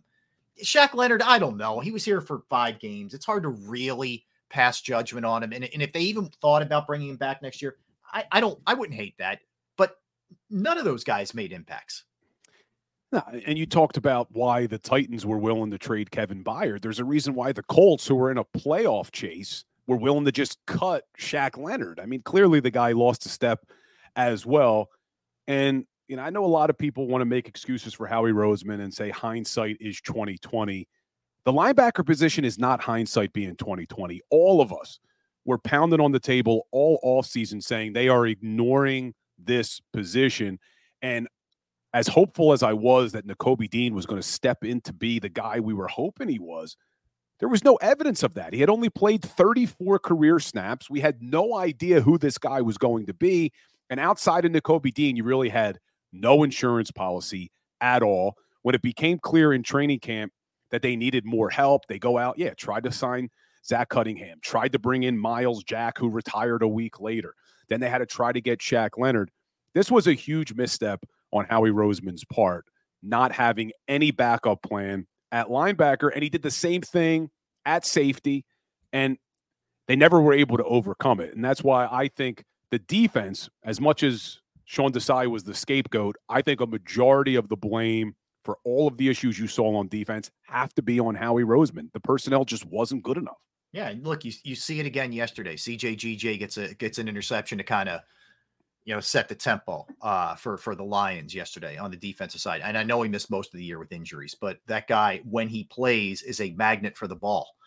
You decided to let him go. You let TJ Edwards go. I mean, we could go into all the mistakes that were made here, but yeah, there were there were mistakes made. And the problem too is you have no idea with Nakobe Dean. You have no idea what he's going to Yeah, be next your- year. To me, here, who- here's where I, Bill, I would, to me, he's got to, he's got to earn the start. In other words, I bring in two guys who are going to start, and, and if he can outplay them, great. But he is not a starter going in. It's not a given for me. No, and who who is your linebacker? Because you mentioned Shaq Leonard is a free agent. Zach Cunningham is a free agent. Nick Morrow is a free agent. Who are the linebackers on this roster next year? I guess you have Nakobe Dean, who huge question mark. You have Ben Van Sumeren, who started playing linebacker like one year ago. He was a fullback. He wasn't. before Yeah, that. he, that's what he not what he did in college. You let Christian Elliss, you put him on the practice squad, and the Patriots grabbed him up as soon as you did. So he's not back. there are so many question marks on the defense now because we've already talked about the lack of depth at the edge. Well, you heard Jeff McLane say, not necessarily a foregone conclusion that Reddick's even back next year. So, what the hell is going to happen to this defense? I know we're excited about a new defensive coordinator coming in, but they really need almost an entire overhaul. James Bradberry, you said you'd be shocked if he's back. Sydney Brown at safety, is he going to be healthy? Kevin Byard, can you bring him back and rely on him? No linebackers, no edge rushers outside of Reddick and Sweat, and both of those guys are entering the final year of their deal. So it's not just uh, Reddick that's going into the final year. Sweat's in his final year. So this is a really tough offseason when you look at this defense.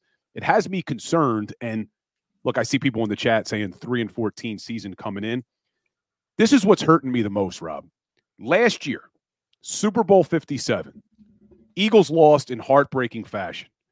But all of us took solace in the fact that when you let the emotions subside, you said, okay, we still have a good team. Hmm? We got a good head coach. We got a young franchise quarterback. We got a lot of talent on both sides of the football. We'll be back. And now, after the way this season ended, and you look at this defensive roster next year, you don't know who your offensive coordinator is going to be. You don't know who your defensive coordinator is going to be. You're not 100% sure that Sirianni's the right coach. You're not 100% sure that Jalen Hurts is the guy he was last season. That's the depressing thing for me is now we sit here and it's holy crap. When are we getting back to the Super Bowl? When are we going to be a contender again? Right. Yeah, no, I, I and I think that's all fair. I, I think you part of the approach, and and this should have been what this year's team looked like. Like where I'm going with this is, I said all along, even before the season started, the defense is going to take a big hit. I didn't think it would take this kind of hit, mind you, but I thought they'd take a big hit. I thought the offense was just going to have to outscore teams and be just be, you know, superior. They weren't. Um, and next year, this is why you got to get the OC right because you got to get the offense back to being a top three, top five offense because you're going to have to outscore teams and you have to try to do your best to keep the, the defense off the field. They're going to be a bad defense again. They just are. There's too many holes here. Even if Jordan Davis figures it out, yes, I feel good about where they are at defensive tackle, but the best defensive tackle this year was Fletcher Cox. We have no idea if he's going to be back.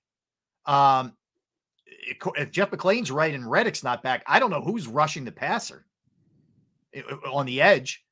Brandon Graham might be back, maybe at a league minimum deal at, at, at his age. Sweat disappeared for the last seven games. Um, their linebackers stink. Their corners are not good enough. Their safeties are not good enough. Like they're going to be a bad defensive team, just flat out.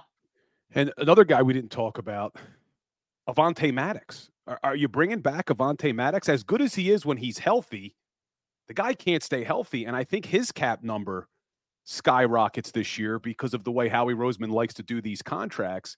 Is I'm looking up his contract. I'm pretty sure if I remember correctly, Maddox jumps to yeah, he had a four million dollar cap hit this season. It jumps all the way up to nine point seven next season, and that would be the final year of his deal. So, are you going to let Avante Maddox come back with a nine point seven million dollar cap hit in the last year of his deal when the guy hasn't been able to stay healthy his entire career?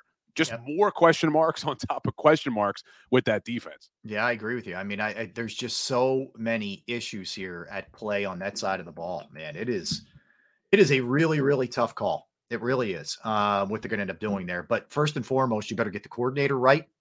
Uh, you better get the coordinator right on the offensive side. If they do move on from Brian Johnson, which has not become official, our own D Gunn uh, reported a little bit earlier that his sources are telling him that they will move on eventually. I, the thing with this bill is I, I I think the Eagles are trying to be respectful to Brian and not cut ties with him when he still has a chance at a head coaching job somewhere. Once these jobs start to fill and they're and he's out of the running for whatever teams he interviewed with, then that move will happen, and then that'll allow him to go be an OC somewhere else. But yeah. I, I, I don't. If you read, you know, some of the things what Ralph Vacchiano said in his story on Fox Sports, like it's it, he and his relationship and Jalen had kind of soured. Like there seems like there was a lot that went on this year, and I know some of this is just a byproduct of losing, but damn, eh, you know how quickly it changes. Yeah, and hold on, I just don't want to let Howie Roseman off the hook. One more couple other moves he made this whole season. Go ahead. We talk about the safety position. So not only did they let Chauncey Gardner Johnson walk, they make the decision to try to replace him because they let Marcus Epps walk as well. Correct. So yep. they they Both make the starters. decision mm-hmm. to try to replace them with Terrell Edmunds, who Mike Tomlin said he started for us for five years, but here, take him on a one year deal because yep. we don't want him anymore. That mm-hmm. was telling. And then they bring in Justin Evans, a guy who has not been able to stay healthy his entire career. Four games. Played four, four games. games they got out of him. And that's exactly what you could expect. So that's why I don't like the excuses when it's, oh, well, how we could have never anticipated these things. Justin Evans has literally been hurt his entire career. He got hurt again. Avante Maddox has literally been hurt his entire career. He got hurt again. So these were all these mistakes just compounded one after another. You just have to hope they've learned their lesson. But I don't know how you fill this many holes on the defensive side of the football in one offseason. That's what has me nervous. I agree with you. And, and, you know, and again, if there's any positive to glean, and and this is just sort of um maybe it's pie in the sky, however you want to view it, but generally when things look really darkest here, Howie figures out a way to spin out of it somehow. I don't know how. And I, yeah. believe me, I don't like the variance. I don't like the ups. I'd rather it be more of a straight line or or a climb than the, than the all over the place kind of stuff. But he generally does figure something out when things look, you know, sketchy. Yeah. I will just say that. But things look really. uh I'm very pessimistic on the on the defensive side, and you know, you're going to have to destroy the draft if that's the direction you go. Uh, that's for sure. Yeah, unfortunately. And and I see you guys in the chat. We talked about it earlier. Brian Johnson, yes, Derek Gunn reported most likely he is not coming back. People are telling us read the chat, read the chat. Yes, we talked about it. BJ probably gone, which we're all in favor of. Me and Rob want to see them bring in a better looking better looking head coach and not physically better looking, just excuse me, offensive coordinator, not head coach. All right, let's come back. Uh, we'll continue with the Eagles discussion. We will also dive into what went down this weekend with the divisional round games in the NFC and the AFC because the table is set now. We know who it is Lions and Niners, Chiefs and Ravens. We'll get into all of that and some observations that you take away in watching these games in regards to the Eagles as well. And a ton to do in our NFL segment coming up at one o'clock. Don't go anywhere. He's Bill Colarulo. I am Rob Ellis. We are Sports Take, JAKIB Sports YouTube Network. I want to tell you about Pro Action Restoration. Yes, Pro Action Restoration. We've had some really tough weather in our area of late. Uh, snow, some heavy rains prior to that, winds. And I know a lot of people who had damage, a lot of people who had damage to their house, some flooding, some other issues, fire, unfortunately, uh, some mold, some smoke issues. If you have any of those problems, Pro Action Restoration is the place that you reach out to. They are on call 24 hours, seven days a week to assist. You know, the water damage issues that I had, they came out to my house, they fixed the problem, and they put a plan in place for me. And they worked in conjunction with my insurance company, and it couldn't have been a better situation for me. Uh, they are licensed, bonded, fully insured. They've been serving the tri state area for more than two decades. And again, they will work in conjunction with your insurance company. So it's water, fire, smoke damage, mold remediation, you name it, they can handle it. Give them a call 610 623 3760, 610 623 3760, or online at proactionrestoration.com. That's proactionrestoration.com.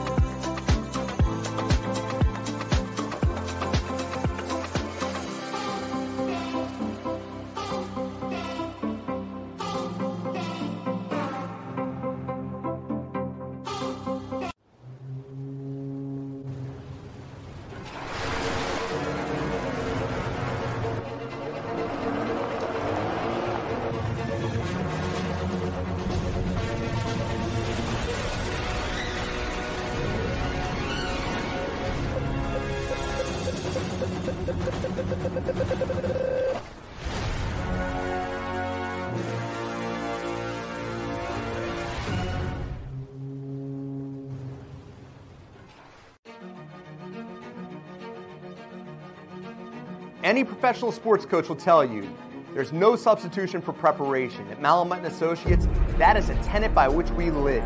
We prepare from day one for victory. Anything less is not acceptable. Go passionately. Go fearlessly. Go confidently. Go Birds!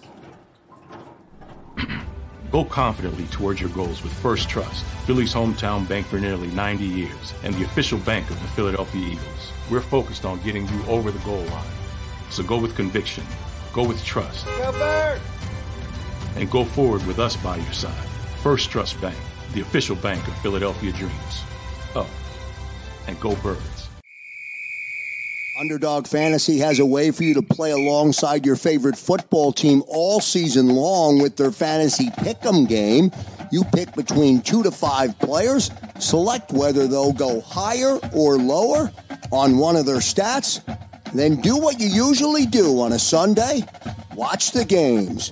You can win up to 20 times your money in a single game by going five for five. It's a fantasy game, and the sports betting show wants you to get involved. Go to UnderdogFantasy.com. When you sign up, use the promo code WIN, and Underdog will double your first deposit up to $100. That's UnderdogFantasy.com. Use the promo code WIN.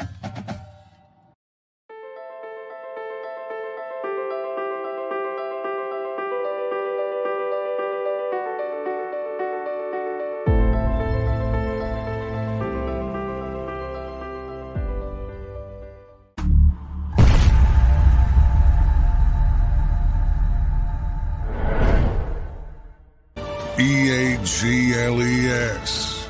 Eagles.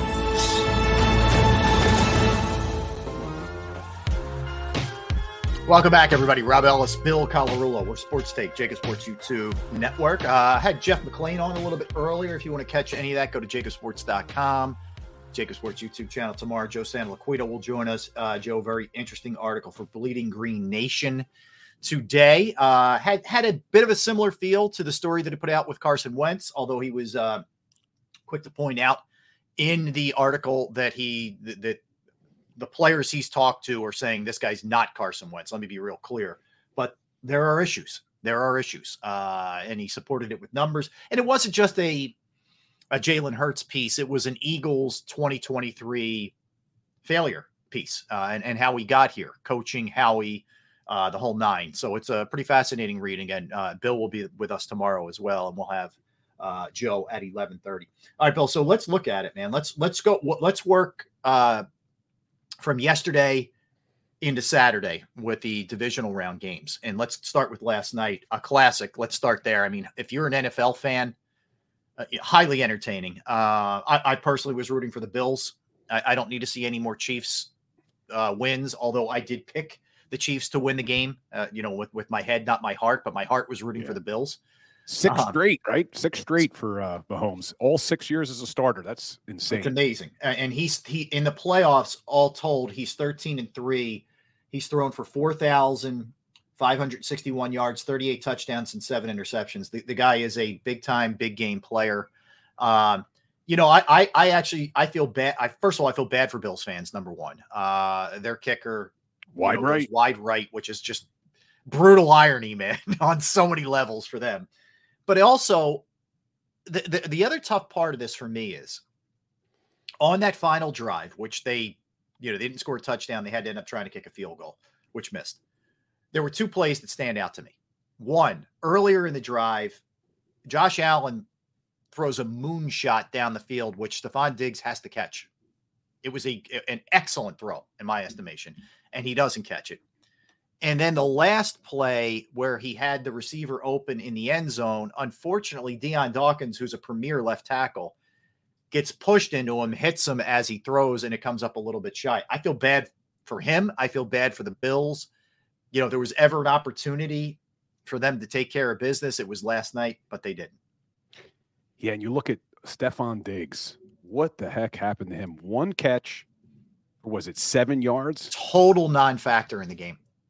And I mean, he's you, you have to make that play. I mean, it's a perfect throw. You have to make that play. You are a number one wide receiver, a receiver who loves to complain when they're not getting opportunities, and he's Yep. been disgruntled before. One catch, seven yards, and you have the ball in your hands and you drop it. That was a massive, massive drop. But yeah, I do feel bad. And you know, you look at Sean McDermott. Is he safe in Buffalo? Did he do enough down the stretch? I think he did. But I see people saying, you know, you should fire Sean McDermott. Questionable call, that fake punt to Damar Hamlin. Now, if that would have got picked up, you know, that would have been all over the place. Damar Hamlin picking up the Oh. first down.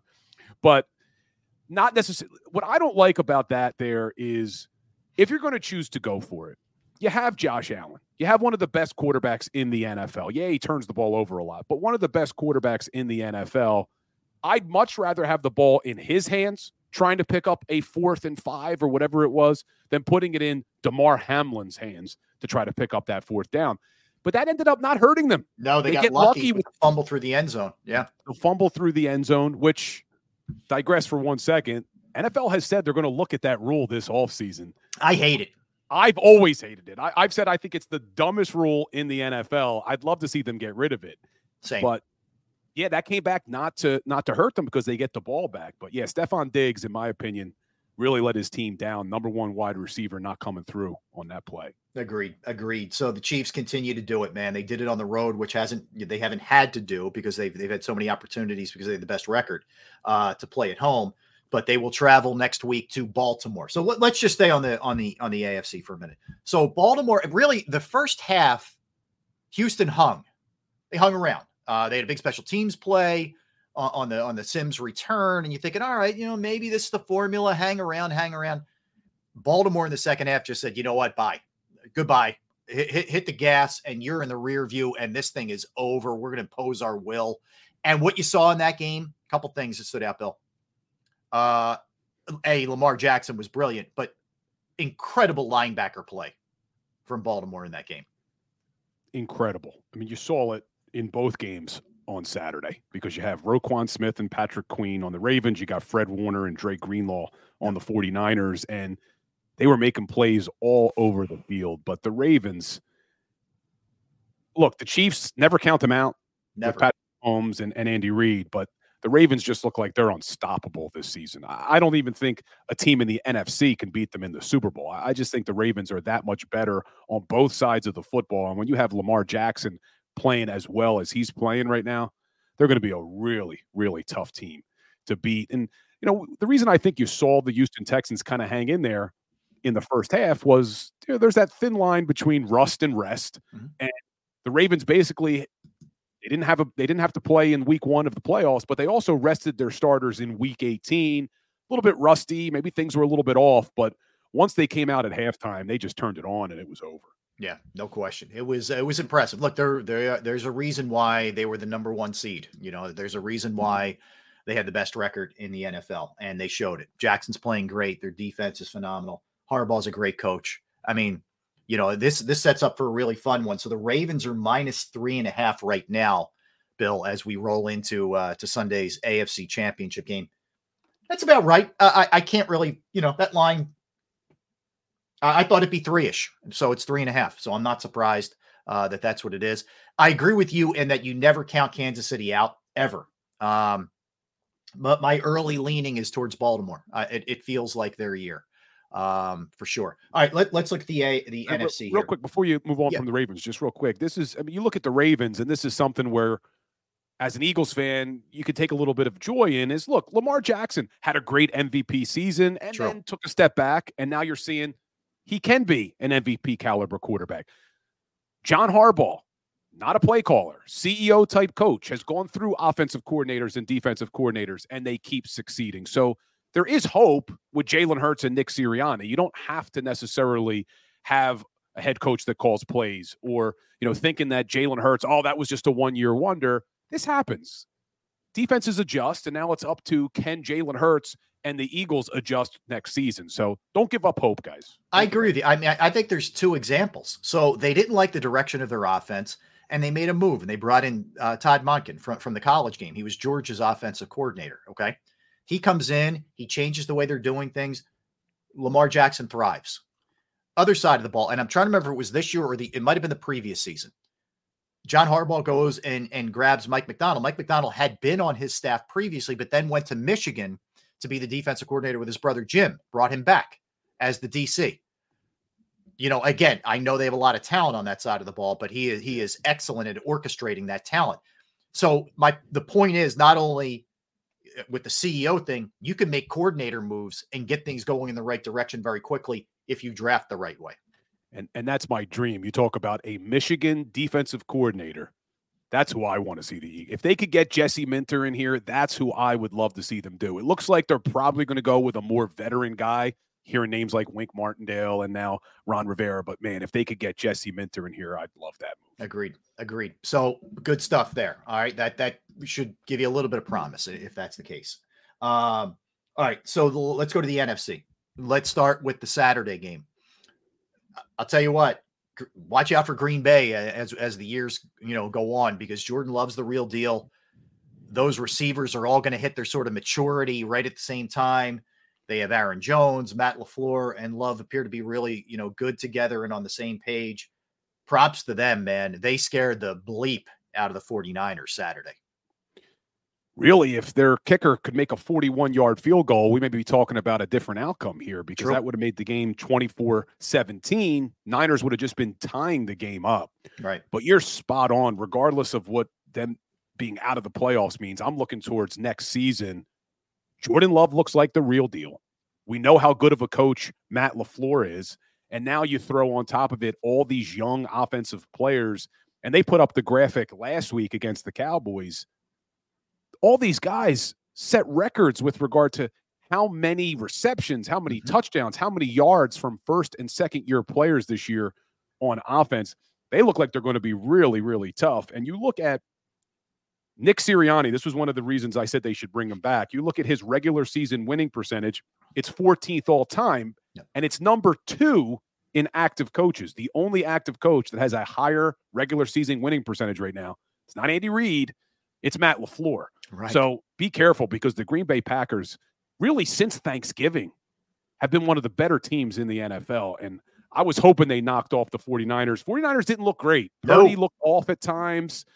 When Deebo Samuel's out, completely different offense.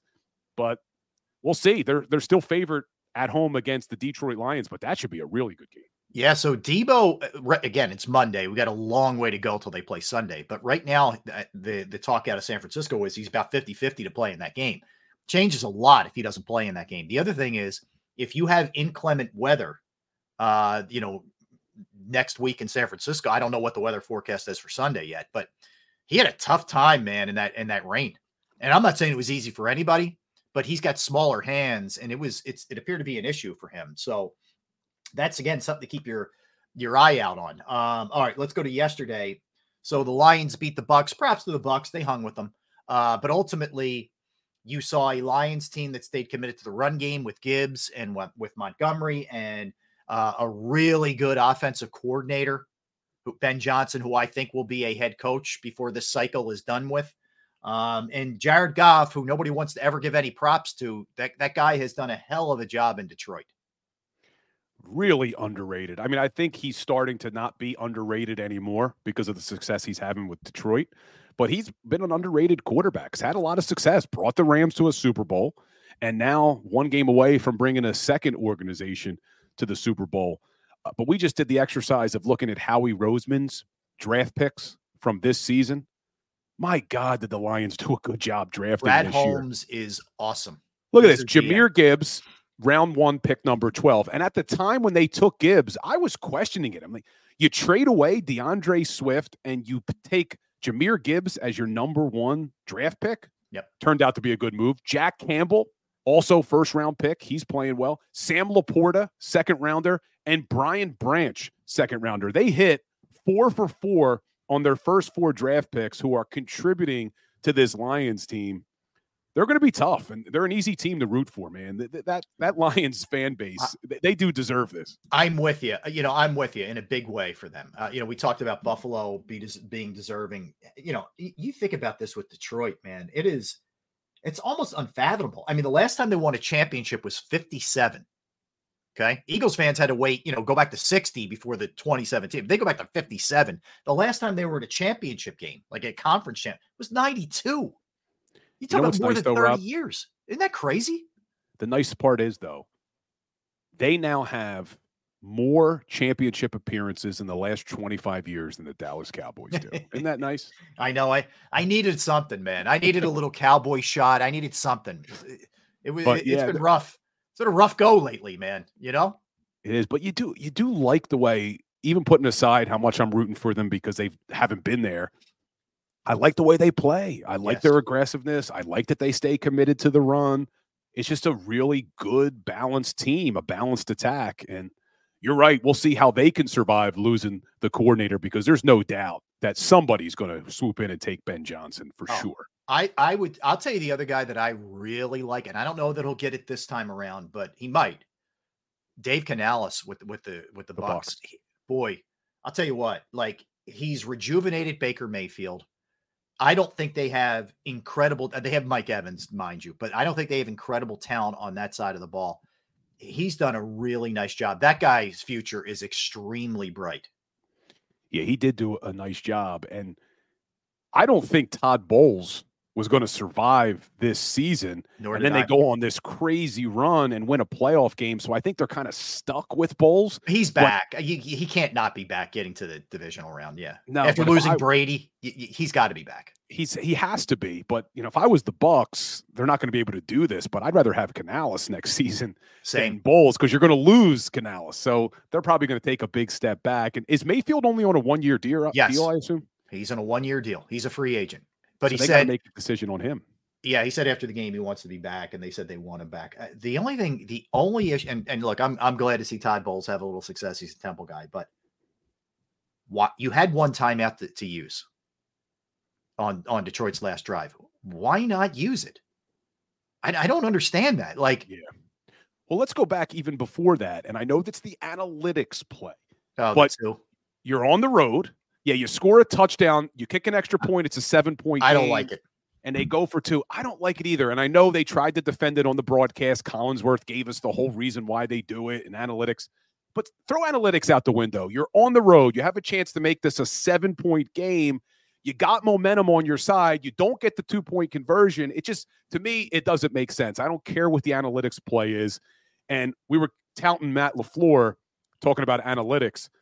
I love that he said, I don't care that analytics tells me I need to defer when we win the toss. I want the damn ball. He did it against the Cowboys, and then it worked out again against the 49ers with the Niners deferring. But yeah, I did not like that call by Todd Bowles to go for two in that situation. I don't either. I, I don't want to have to get the, the touchdown and the two if I don't have to. Uh, again, I, I get it. I know. I'm sure someone's going to pull a chart out and give me the ana. I get it. I understand that. Maybe I'm just old school, but I don't. I don't like it. And and yeah, I'm glad you touched on Dan Campbell. You know, he was, you know, sort of mocked and laughed at with the whole bite kneecaps and you know the way he came in, just sort of just fire and brimstone, whatever that dude connects with his players, man.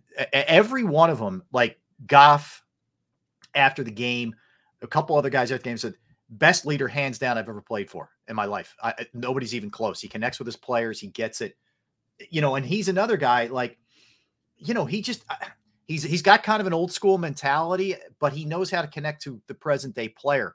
Boy, boy they got a winner there, man. Too. They do. And I love that he stayed true to their identity all season of being aggressive. I mean, they went for it on fourth down more than anybody all year. And now in a big game and a big moment in that divisional round, fourth down, I think it was around the three yard line, two yard line, they decide to go for it and score a touchdown. And that's the way the guy's been all season long. And that works. That's what we loved about Doug Pederson. They were aggressive. They stayed aggressive. They stayed aggressive in the Super Bowl. And that's how you win championships. But you're right. I mean, the first press conference he gave, and uh, the clip was circulating on X all the time. Yeah, it was, it was it was awkward. It was cringy a little bit with the you know biting the kneecaps. You almost felt bad for him, like getting like secondhand embarrassment a little bit. Like, oh man, this this isn't going well. Yeah. But that's why, and we've said it before.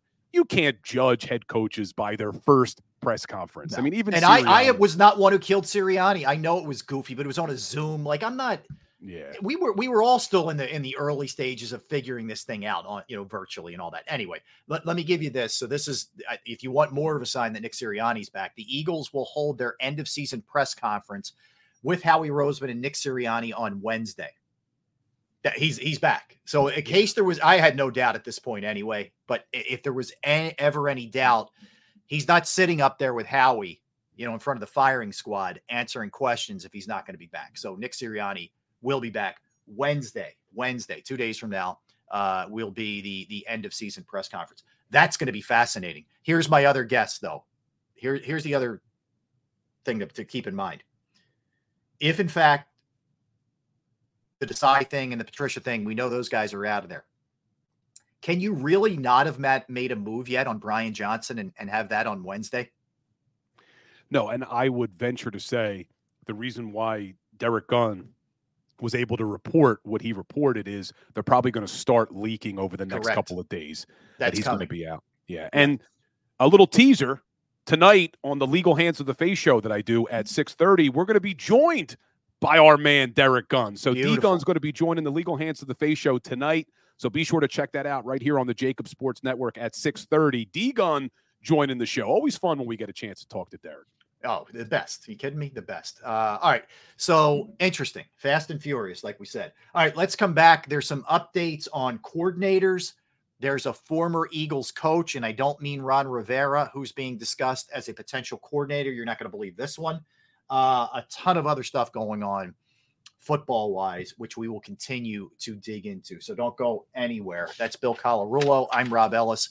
We're Sports Take, JAKIB Sports YouTube Network. Let's talk about Flynn Tree Services. Yes, they're an experienced, licensed, and insured Pennsylvania tree services company that will trim or remove any unwanted trees off of your property. They're experts at trimming all types of trees, and they serve southeastern Pennsylvania, South Jersey, and northern Delaware.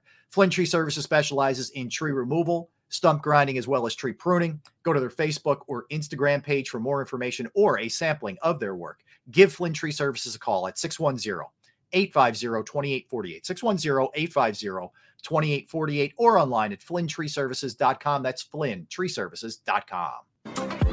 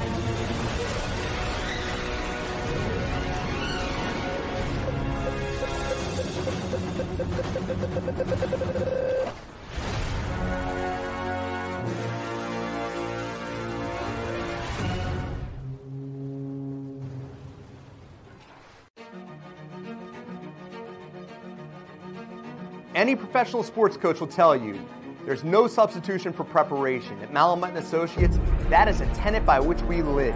We prepare from day one for victory. Anything less is not acceptable. Go passionately. Go fearlessly. Go confidently. Go birds! Go confidently towards your goals with First Trust, Philly's hometown bank for nearly 90 years, and the official bank of the Philadelphia Eagles. We're focused on getting you over the goal line. So go with conviction, go with trust, Go and go forward with us by your side. First Trust Bank, the official bank of Philadelphia Dreams. Oh, and go birds. Underdog Fantasy has a way for you to play alongside your favorite football team all season long with their fantasy pick'em game. You pick between two to five players, select whether they'll go higher or lower on one of their stats, then do what you usually do on a Sunday watch the games. You can win up to 20 times your money in a single game by going five for five. It's a fantasy game, and the sports betting show wants you to get involved. Go to UnderdogFantasy.com. When you sign up, use the promo code WIN, and Underdog will double your first deposit up to $100. That's UnderdogFantasy.com. Use the promo code WIN.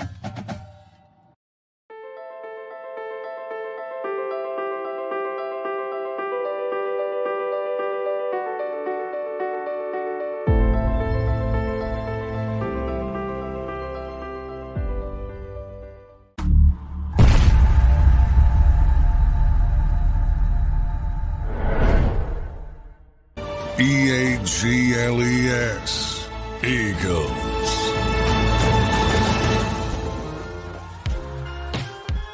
All right, we're back. That is Bill Colarulo. I am Rob Ellis hanging out with you. We are Sports Take, JAKIB Sports YouTube Network. All right, a couple things just to, to circle back to recap if you're just tuning in.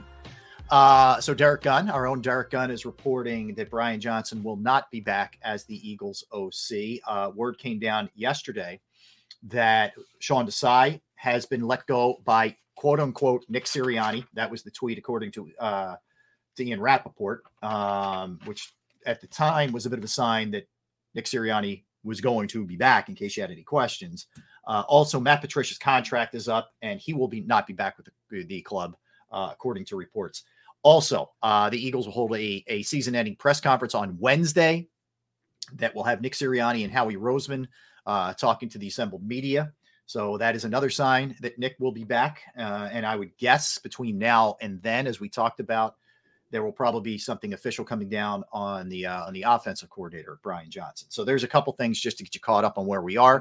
There's there's also reports, uh, Bill, that uh, Ron Rivera uh, will be one of the coaching candidates that the Eagles will speak with. Did you have something else you wanted to throw in there too?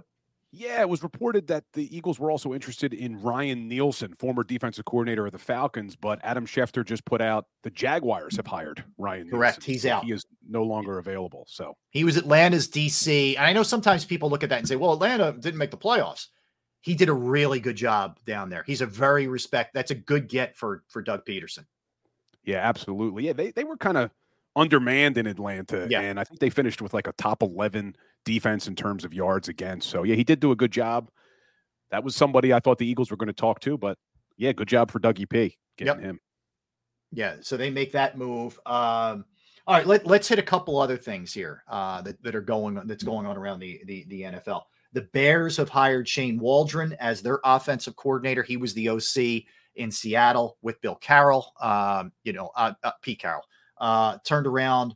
Uh, Geno Smith. Uh, he, he's he was he's a guy who another he was a highly sought after uh, offensive coordinator as well. You know, and again, I'm not sure what they're going to do at this point with Justin Fields. It's very tempting to grab one of these quarterbacks that are coming out for sure, or you know, pull the trigger on a trade for Justin Fields. But either way, he will be running whatever offense it is, whoever's there uh, with him.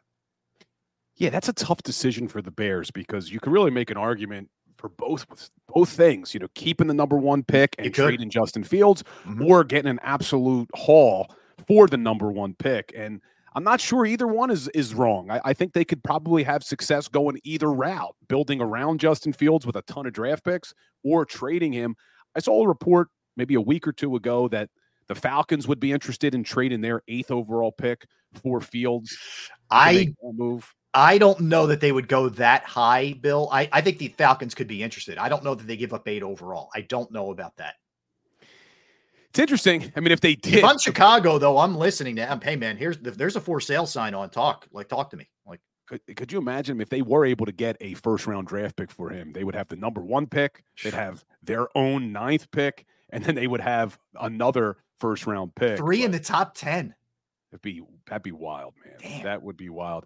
And I don't know if you saw that. Um, this was an interesting one that uh, Florio put out th- this morning, and, and I missed it. But he talked about that Brock Purdy in an interview talked about how in the offseason, Kyle Shanahan sat down with him and said, If you're healthy, you're our starter, unless Tom Brady wants to come back for one season. Right, right.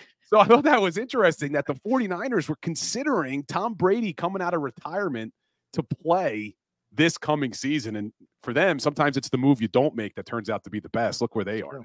It's true, but you knew it was always Brady always because he grew up in the Bay Area. Always had it. He was a huge Montana fan as a kid, etc. Always had it in the back of his mind that, that the potential of maybe playing there. So I believe there was probably some discussions had um, for sure, and I think Yeah. ultimately he probably made the right choice, dude. Don't don't subject yourself at 46 to this this craziness, man. and you mentioned Joe Montana, and I grew up with Joe Montana, loved him, and, and I, I think about Montana and Jerry Rice, and it's crazy when you see the stat that popped up on the screen during the Chiefs game that now Mahomes and Kelce have more touchdowns than Joe Montana and Jerry Rice in the postseason. Like They're that number one wild, man. Yeah. Puts it into Andy- perspective, Andy? Reid brought it up in his post game press conference, and he never brings that kind of stuff up, but he did uh, last night. Yeah, it's amazing. Puts it into perspective. Yeah, Kelce had two touchdowns last night. Gave the uh the Tay Tay symbol, whatever the heart symbol to Taylor Swift. and of course, Jason stole the show with his you know his his shirtless. I tell you what, man, the legs appear to be in pretty good shape. Did you see him hop back into the suite after he jumped into the stands? I did. He get up a little bit, Bill. I mean, I'm going to maybe say something that's going to get me killed from the fans here and maybe an unpopular statement. I love Jason Kelce and I love that Jason Kelce has a blast and I love seeing him and I even liked seeing him in the in the tailgate with the Bills fans, but the Eagles should have been playing yesterday. Yeah. The Philadelphia Eagles should have been playing and a part of me was a little bit annoyed, and I know I'm going to get killed for saying it, but is a little bit annoyed to see Jason Kelce having such a good time watching a playoff game when we should be watching him play in a playoff game. And I get it; that's just who he is, and I love seeing. You know, you can't really say anything negative about him, but it was just like, oh man, yeah. really? I mean, it's a you know what it was? It's a reminder like this this should there's no way he shouldn't be on a football field actually playing. But like as far as like I know people are, why is he wearing a Chiefs hat? He's supporting his brother. Can we Yeah, no, just- I, I, I'm okay with that. I'm okay with that. And and and at first, you know, they do it. I'm like, oh, I love Kelce, and then a part of me is just like, I know. yeah, but he should be playing in the, the damn. fu- you know what the funniest part is? There's a shot when he, I think it's when he just for either he's still he might still be in the suite at that point, just pounding a beer down. I forget, but you could see his wife in the background, like here we go again. yeah, like it's funny. I showed my fiance that Yeah. picture. There was a screenshot, Yeah. and I said, "How much do you love Kelce's wife?" Look, she just knows. Yeah, this is my husband. let it I go. Just just don't try and you know don't try and harness this. Just just go. Yeah. pretty funny. Uh, speaking of that, though, th- I- this is again. This came down yesterday. I don't know when she did the interview, but the but it was. uh I saw it on Pro Football Talk. Michelle Tafoya, former sideline reporter, about Travis. Eh, said that she heard Travis is is going to retire after the season, and they both ride off into the sunset together. He and he and Jason. Wow, man. I mean, you talk about a guy who still has some left in the tank. We talk about Jason. doubt. Travis still has. I mean, both left. guys would go out on really high notes if they chose to do that. and they'd have no problem transitioning into their next I know. career. No, no. These So- are not guys who are going to be twiddling their thumbs. There's going to be a lot going on here for for both of them. Yeah. But Yeah. I don't know. I- I think uh, I- I'd be surprised. I- I'd be surprised. I I'll tell you too. what. I I think Jason is probably done. Probably done. But I wouldn't put it past him that he gets that itch again as the season starts to get close. But for the Philadelphia Eagles' sake, we kind of need him to make the decision quickly because Yeah. they have to know what they're doing and how they're going to transition. I agree. I agree. I mean, some of it. I, I think some of it, and, I think Jeff McLane alluded to this. I, I'm with you. I think he. It's more likely he retires.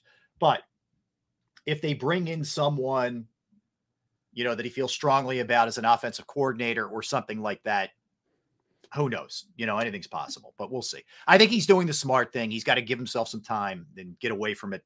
You know, uh, get away from it as much as possible. I'm sure. What I think. I think two things happen in my opinion, when he's watching Travis. I think there's a part of him that's like, this is awesome. I'm happy for my brother. But I do think there's a little part of him that's like, damn, man, can I, can I, do I got one more in me? Do I have one more in me here to, to crank this up and be in this spot again? So I, I think there's a little bit of that too.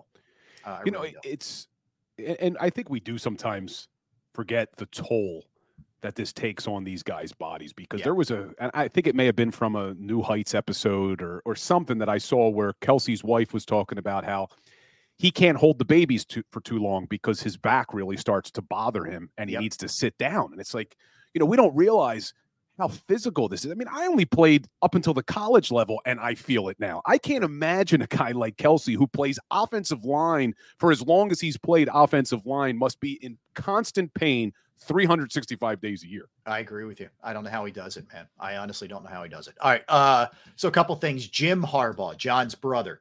Uh, two updates. One, he will meet with the Chargers again this week uh, will Jim Harbaugh. He's also set for a second interview with the Falcons as well. So he's met with them both initially. The the the Falcon thing has been interesting. It looked like last week it was definitely Belichick. Yeah. The more you see and hear, people in Atlanta are swearing up and down this thing's still pretty wide open, and they haven't come to a conclusion yet. Hence, you know, the interview. Uh, if you're asking me, I still think ultimately Belichick Atlanta, Harbaugh Chargers, ultimately. But I don't think either of those is a done deal yet. No, and I'm surprised that Bill Belichick's ego is handling what's going on, that they're right. still interviewing other candidates. It may say he doesn't have a lot of other options, too, Bill. Yeah. I mean, outside of Atlanta, I thought the Chargers would have been a good destination for him. And I was questioning the Atlanta one. I'm saying, look, Belichick, as great of a coach as he has been, learned the hard way that when you don't have good quarterback play, it doesn't matter how good you are. It doesn't matter how good your defense is. He couldn't survive Mac Jones playing terrible football. So I'm like, well, why does he want to go to Atlanta? Does he really have that much faith in Desmond Ridder? And then I saw reports that he may pair up with Kirk Cousins in Atlanta. And that may make some sense. I yeah. know Kirk Cousins doesn't have any playoff success necessarily, but that could be a nice match. I agree with you. I agree with you 100%. That that would make sense. That would absolutely make sense there. And there's there's some they have some defensive pieces, they get some other pieces. If you got a good quarterback in there that would make sense. Um but were you of the mindset cuz look, a lot of fans were basing their decision on Sirianni that the reason you need to move on is because look at all of these coaches who are available. And I kept telling fans even if they fire Sirianni, there's no way they're bringing in a Bill Belichick or even a Mike Vrabel. Lurie doesn't like retreads and he doesn't like defensive coaches. You look no. at every coach he's hired outside of Ray Rhodes, Sirianni, offensive coach, no one knew about. Doug Pederson, offensive coach that no one really outside of Philly knew about because he played quarterback here. Right. Chip Kelly was the only shiny object he went after, offensive coach. Andy Reid, offensive coach that literally no one had on their radar. So I did not think if he fired Sirianni that he was going to go hire a Belichick or a Vrabel anyway. So Nor I never understood I. that argument. Nor did I. I mean, really, and even if you want to take it back, and I understand you noting Ray because he was a defensive guy, but Ray was had never none of the the hires he's ever made have had head coaching experience in the NFL. Chip had it in college, but yeah. none of those guys did. So it, eh, again, the only way that that happens if they really say, "Hey, we're changing things up, man. We're, we're throwing wrap it up, toss it out the window. We're going completely different direction than we usually do. But I'm with you. I kept, yeah, that's what I kept saying to Eagles. I'm like, all right, uh, you know, you want Sirianni out. I get that, but it's not exactly going to be what you think it's going to be. Uh, yeah. Just, just brace yourself. You bring up Chip Kelly. It's another one. Yesterday, I'm like, yeah, really? All right. So multiple reports say that Chip Kelly is now being eyeballed again as an offensive coordinator in the NFL, not as a head coach, but as an offensive coordinator. He was the Birds coach from 13 through 15. He's been at UCLA since 18. Uh, he spent those three years in Philadelphia. He spent one year in San Francisco, and and you know his other head coaching time has been at UCLA. But apparently, he's another. Now he's a hot commodity again. How does this happen?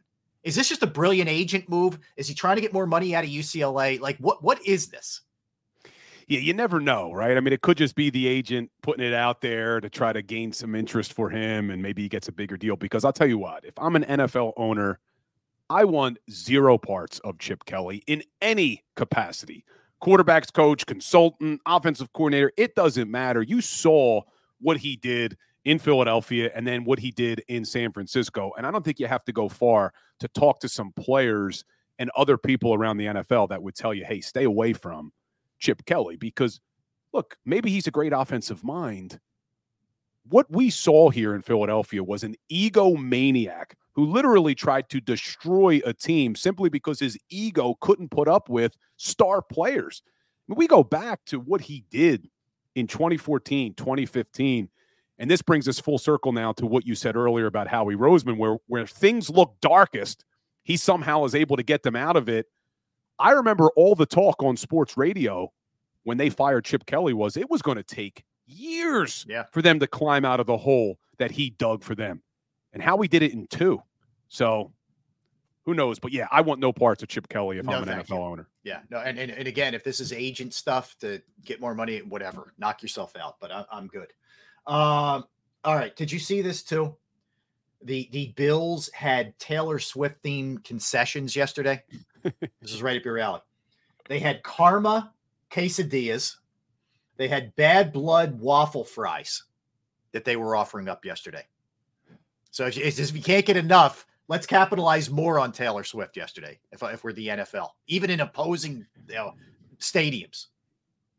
man look hey it's like you said at this to start the show right it's Yep. all about it's all about the dollar and look i get annoyed but it's not taylor swift's fault it, it really isn't they keep flashing to her but i'll tell you this and this is me now because I, I hate it and i get annoyed by it but then i have a nine year old daughter who loves taylor swift and she has never once asked me about football. She knows that I talk about it, never asked me about anything.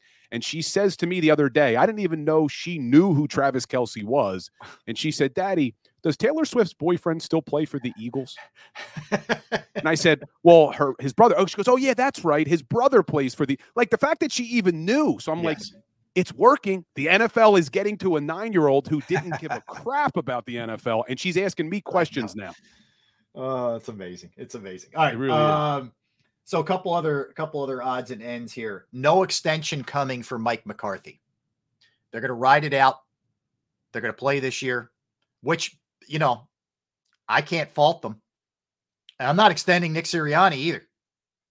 He he can roll in the last year of his deal as far as I'm concerned. Is this also. the last year of Sirianni's deal? I think he's got it's either this year or he's got two. But but to me, it's like I don't care. Tough. you, you know it's you know typical kind of Jerry Jones to to to do this, but I'm okay with them not extending Mike McCarthy if I'm Jerry Jones or I'm the Cowboys. But the bigger question about extending is Dak Prescott. They cannot go into this season. Dak Prescott carries a sixty million dollar cap hit. Yep. It was 27 and 23. It jumps to 60 million, and it's the final year of his deal. So yeah, they could go into a lame duck season with McCarthy. There's no way they could go into this season with a $60 million cap hit for Dak Prescott. They're going to have to extend him to lower that hit. And it kind of, if you're a Cowboys fan, would you want to do that? I mean, if you had your choice, do you really want to hitch your wagon to Dak Prescott for more years? Because I think you have to at this point in light of the contract situation. You have to. You can't have that kind of hit. It's gonna it's gonna affect so many other things that you want to do. Um, this is the that's just the hard thing about that. That's why the Niners are in such a great position with Purdy. It, it allows you so much flexibility. The Eagles had it with Jalen. The Eagles had it with Wentz. When you hit that big spot, man, I mean, the Chiefs have been able to do it. Credit to some other teams, they've been able to do it too. But it's hard when you're paying that much to one guy. It really is. And yeah, I think they're going to have to. There's, you're not paying him that much next year. No shot. the, the crazy thing is, is you, know, you talk about Jalen Hurts. Yeah. Well, Jalen Hurts next year, $13 million cap hit, 2025, 22, 2026, 32, 2027, 45, 2028, 54. So his cap hit never hits mm-hmm. 60 million, and Prescott's hit 60 million this coming season. And when Jalen's finally gets up higher, the salary cap will be bigger. So this was just look, the Cowboys kind of played roulette with not extending Dak early on. Then they did they franchise him, I think, for a year. Yes. And this is why I know people are sometimes making the argument how he signed the quarterbacks too soon. He signed Wentz too soon. He signed Hurts too soon. But when you don't sign them, you get into this issue now where Dak Prescott really has them. I was going to say by by the Yeah, by the know, can you Stones. say- Can you Yeah. say balls on uh, YouTube? I think you can. Hey, John Tortorella says balls. He says the team No, you could you could say you could say whatever you want. on YouTube. Yeah. Yeah, we're You good. Get, yeah, you have to uh, filter yourself when you get on the radio, Rob. Uh correct. There is uh there are other standards and practices uh that, that go there. Yeah. Um all right, so other other other issues here. for the Browns. Uh, they expect Nick Chubb to come back. They want Flacco back in a backup role next year with Deshaun Watson uh, being able to start the season there. So um, they're they're you know clearly this was a a year where had I think if they had stayed healthy, I think Cleveland is another team you really watch for next year. Um, they're going to be dangerous for sure, but uh, you know I, it would make sense to have some some really a good backup there for uh, Watson because you know let's face it, from an injury perspective, who knows? Uh, the Texans Ravens game, we're starting to get some numbers back, Bill, on some of the games on Saturday, which was the early game. 31.8 million viewers. I can only think of what the the the night game last night is going to draw. What that Bills Chiefs game is going to draw. It's going to be insane what that game crazy, is going to draw. Man. The NFL is an absolute ratings monster, man. Yeah. I mean, it it really is. They that's why they keep forcing it down our throats. Now we get it on Thursdays and they got Saturday night games and they're putting it on Amazon Prime and they're making everybody download Peacock and everyone's complaining. But, but they do they it. Keep watching, man. Yep. we all keep watching. Yep. Uh, Dave Canales, who we talked about a little bit earlier, will have his second interview, a follow up interview uh, with the Panthers. And again, can I fault Dave Canales for taking an NFL job when there's only 32 of them? No, not even a little bit. But you know, man, careful. Make a good point when you say these owners. When yeah. you say there's only 32 of them, and this just reminds me of something that bothers me every single season, and we saw it again this weekend with Ben Johnson. These guys should not be asked to interview while the playoffs are still ongoing. I don't understand why the NFL just doesn't say, we're going to wait until Super Bowl Sunday. Yeah. I don't care if you're in the playoffs, if you're out of the playoffs, no interviews, no coaching hires, nothing happens until the day after Super Bowl Sunday. Yeah, a team would maybe lose a month, mm-hmm. but it's not fair when you're talking about guys who are interviewing for literally the job of their life. There's only 32 head coaches in the entire world.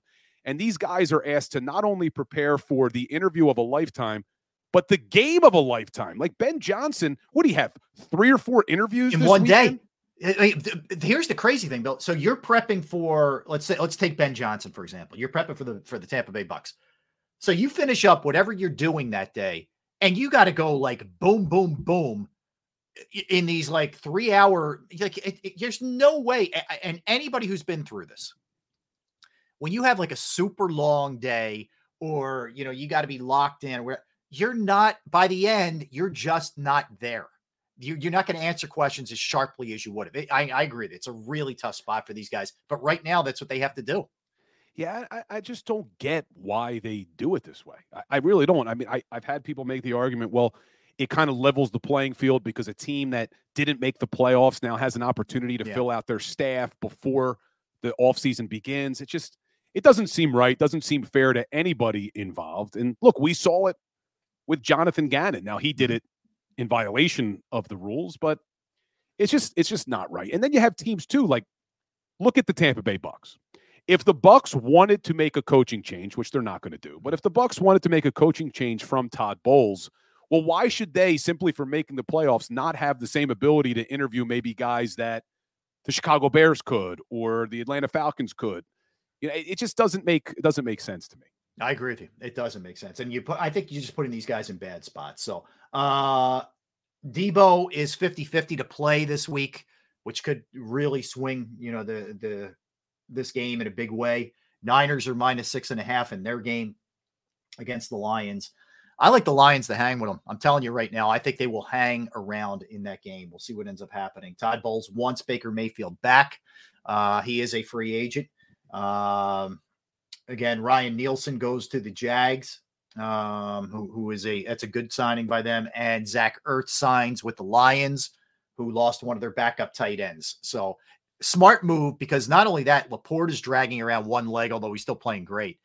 But to have somebody like Zach Ertz in there who's played in some big games, not bad. Not bad. Yeah, smart move. Plus, you got a guy even if he doesn't make a play for you, it's another guy in that locker room who, if they do beat the 49ers, who's been through the whole Super Bowl drama that you have to go through for two weeks with the media and media day. So it's not bad to add that type of veteran leadership into the room. But man, that Sam LaPorta would have been nice in an Eagles uniform, Rob. that would have been nice. Well, I remember leading up to the draft, there was a lot of chatter about because there was a couple of good tight ends in the draft, and a lot of people were saying, "Well, the Eagles don't need a tight end; they have Dallas Goedert." But you look at this roster, and there's a lot of question marks going into next season. We talked about the third wide receiver. They absolutely have to upgrade their backup tight end position. They need a second tight end, especially if you want to be able to run that 12 personnel. Jack Stoll, not a bad blocker, doesn't do anything in the passing game. Grant Calcaterra, not a bad receiver, can't run block.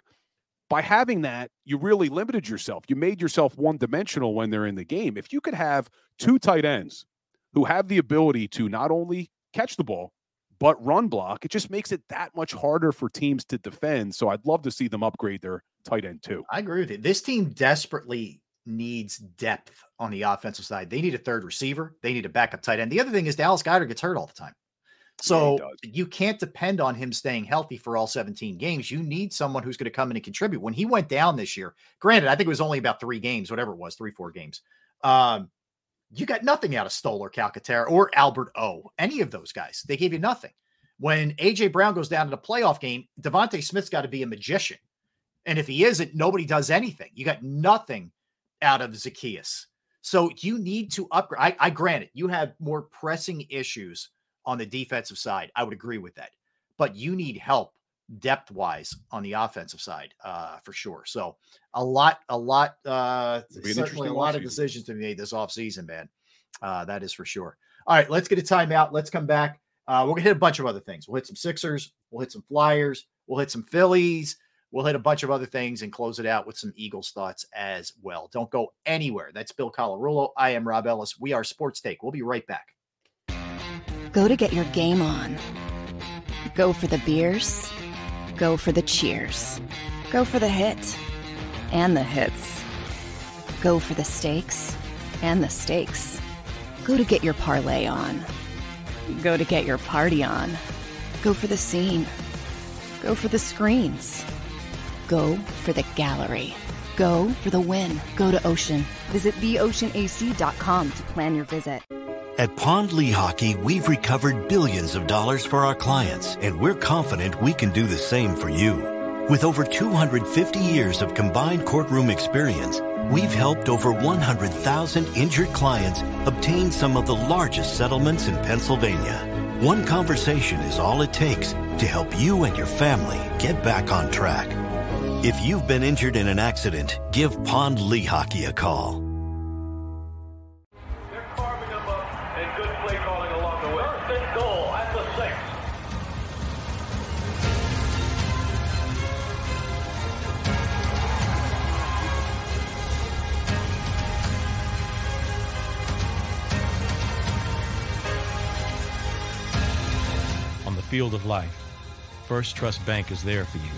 Champions on three. One, two, three. Because Philadelphia dreams deserve a Philadelphia bank.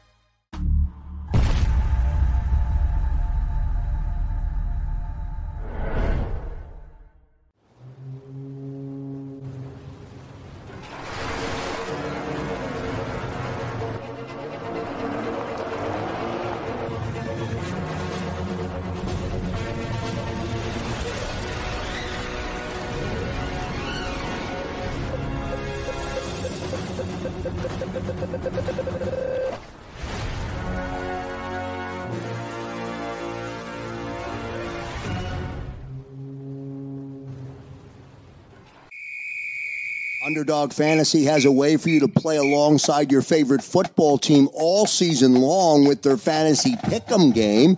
You pick between two to five players, select whether they'll go higher or lower on one of their stats, then do what you usually do on a Sunday watch the games.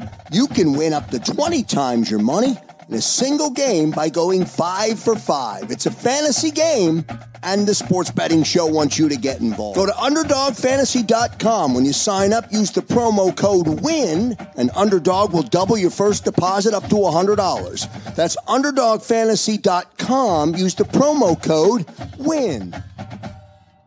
Do you stream on a Roku, Fire Stick, Google TV, or Apple TV? Now you can watch 6ABC 24 7 with the 6ABC Philadelphia streaming app. For the big story on Action News, Search 6ABC Philadelphia and start streaming today. E A G L E S. Eagles.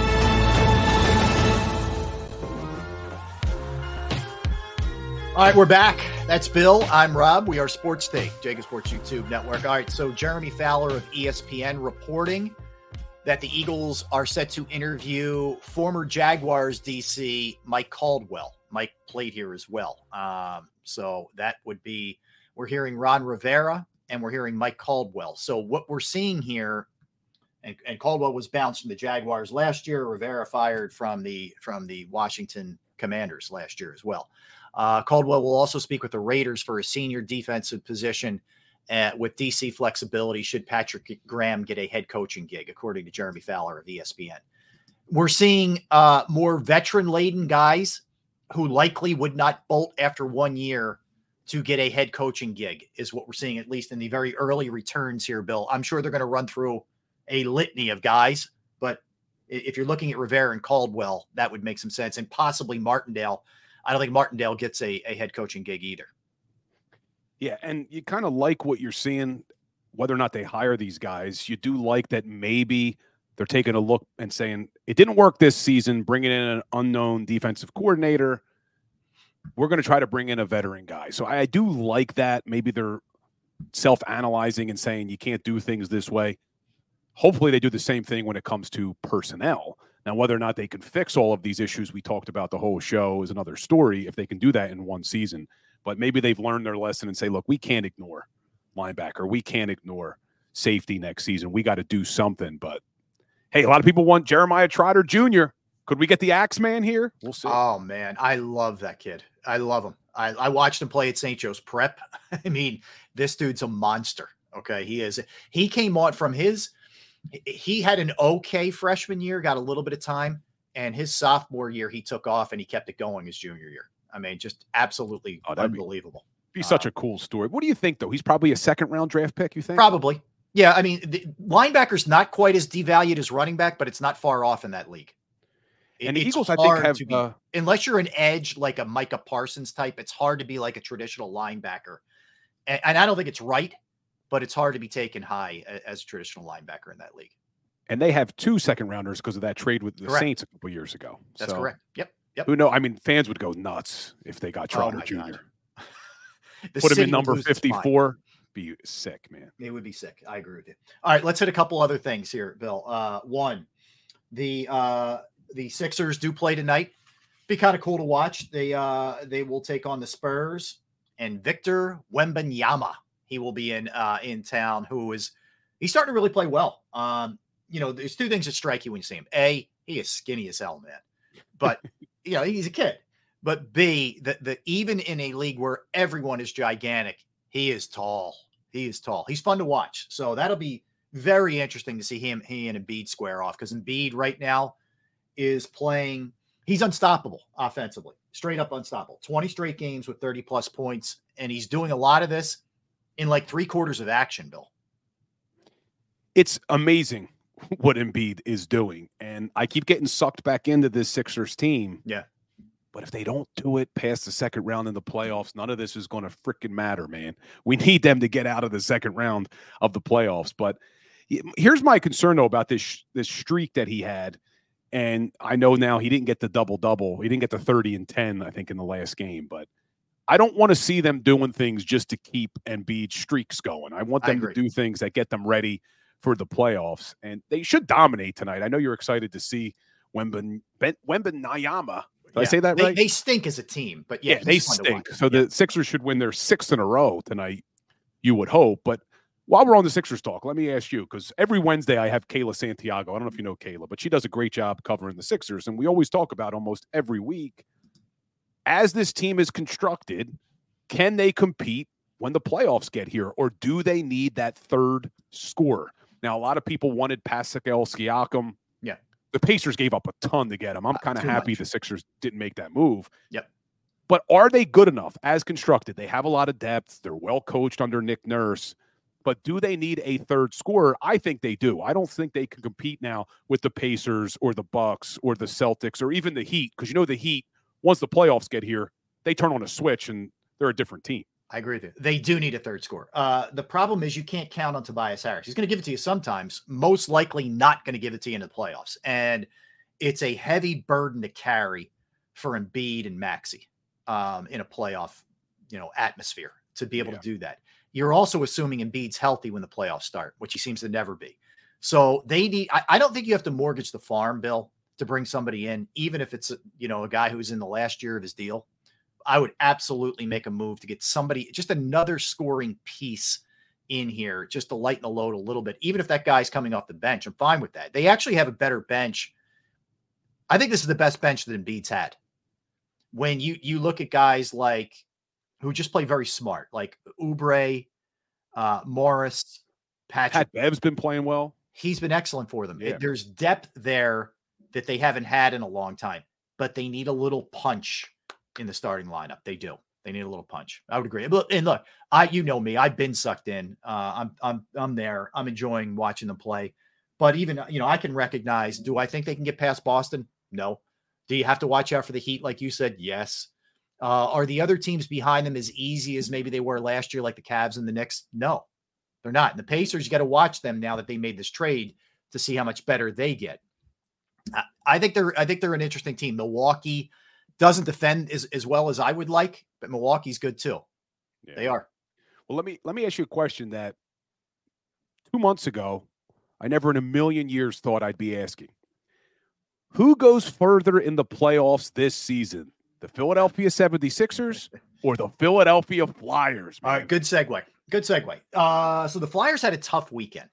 Tough weekend. Uh, got up two nothing yesterday, um, and ended up, you know, falling apart and losing. Um, and we're up know, three one too. Went up two nothing. Three one. Yeah, they had two two goal leads. Yep, two yeah. two goal leads, and they ended up losing. And then go back to Saturday. Man, they fought back, and you're thinking, "Wow, here we go." And then and then it just ultimately kind of they ran out of gas a little bit. Despite that, despite that, um, I love what this team's done this year. I love the way that they're playing. You know, I also like too, Bill. I love the fact, and and John Tortorella sort of reiterated that uh, last week, I think it was. Hey, we are not veering from the plan. We know we're playing well, and we know there's going to be some tough decisions to be made. But guys who are helping us right now might have to go. They might have to go so we can build this thing up the way that we want to. And you know what? Amen. Stay true to what you're doing. Yeah, they did a great job so far. I mean, no one had any expectations this year, and they've already exceeded expectations. I thought they were going to be one of the worst teams in the NHL, and not only are they playing well, they're beating really good teams. Tough weekend, like you said. Saturday, Carter Hart didn't do him any favors, gave up five goals and only 15 shots. But it was yesterday that was the tough one. But you're right. Tortorella said, we can't fall in love with anybody.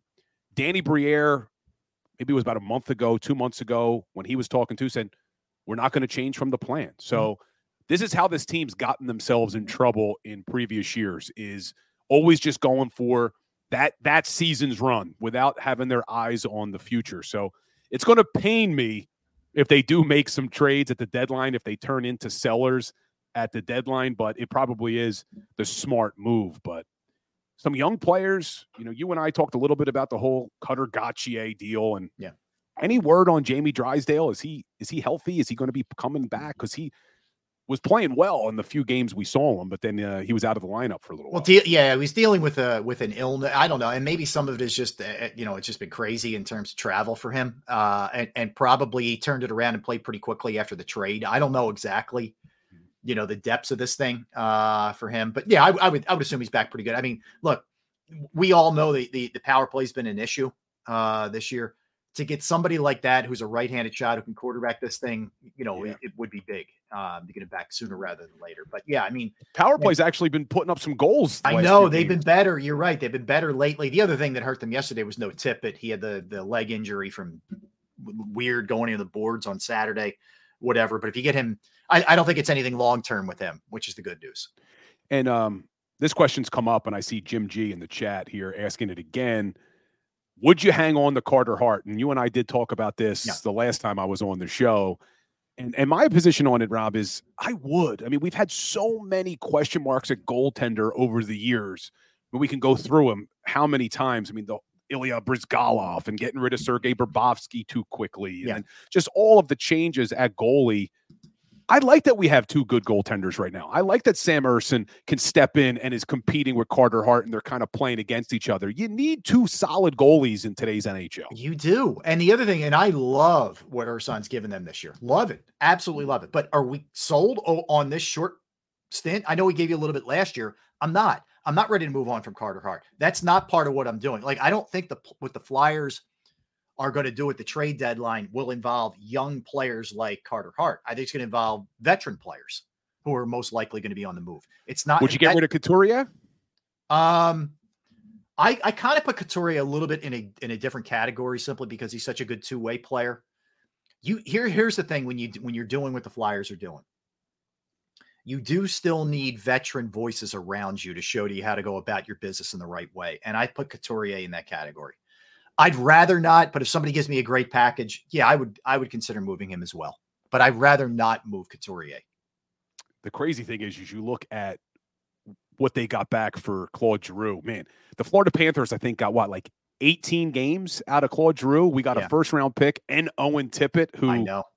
best goal you've ever seen. I mean, that, That- in that- Flyers uniform, that was up there, man. the spinning backhand sort of blind shot the other night was insanity. I think it was Thursday, whenever it was. Oh Yeah, it my was god, ridiculous. it was it was sick. It was, and and look, Giroux hurt them yesterday. So uh, He tied it up. I think he, he- was the guy who got the, the goal, the game tying goal. But yeah, he did. and last thing on the Flyers before we move on. I've seen some reports that they named Travis Konecny captain, but then I haven't been able to confirm that. Is, there- didn't- that I don't think that's official. I don't think that's. I don't think so either. I couldn't confirm it, and I saw some people posting about it. I mean, it would make sense to me to name the He's had captain. an but- unbelievable year. so, all right, you I, I sort of think they like the somebody earn it this year, and you'll you, you know maybe you'll get it next year. I think they kind of like that. It's it's sort of gone along with the approach that they've taken, you know, this whole season. But we'll you know, we'll see. I I would I have any issue if they gave it to Konecny? No. I think he's not only has he blossomed as a player and become a consistent force. I think he's grown up a lot as a guy too. Yeah, I really sure. do. We've you know remember he, we saw flashes when he was younger, some knucklehead stuff. That that's not who he is anymore. And I I love Travis Konecny. Love the way he plays. Uh, I don't know if you saw this yesterday. This I watched a little a little bit of this game because it was early. I think it was at noon before all the all the football stuff started. But and the Flyers. So Iowa women's basketball team lost to Ohio State, which Iowa's Caitlin Clark, the, who's the best scorer and, player of the year. So the, the, the kids are storming the, the court because the game was in Ohio State uh, in, in Columbus. She got trucked.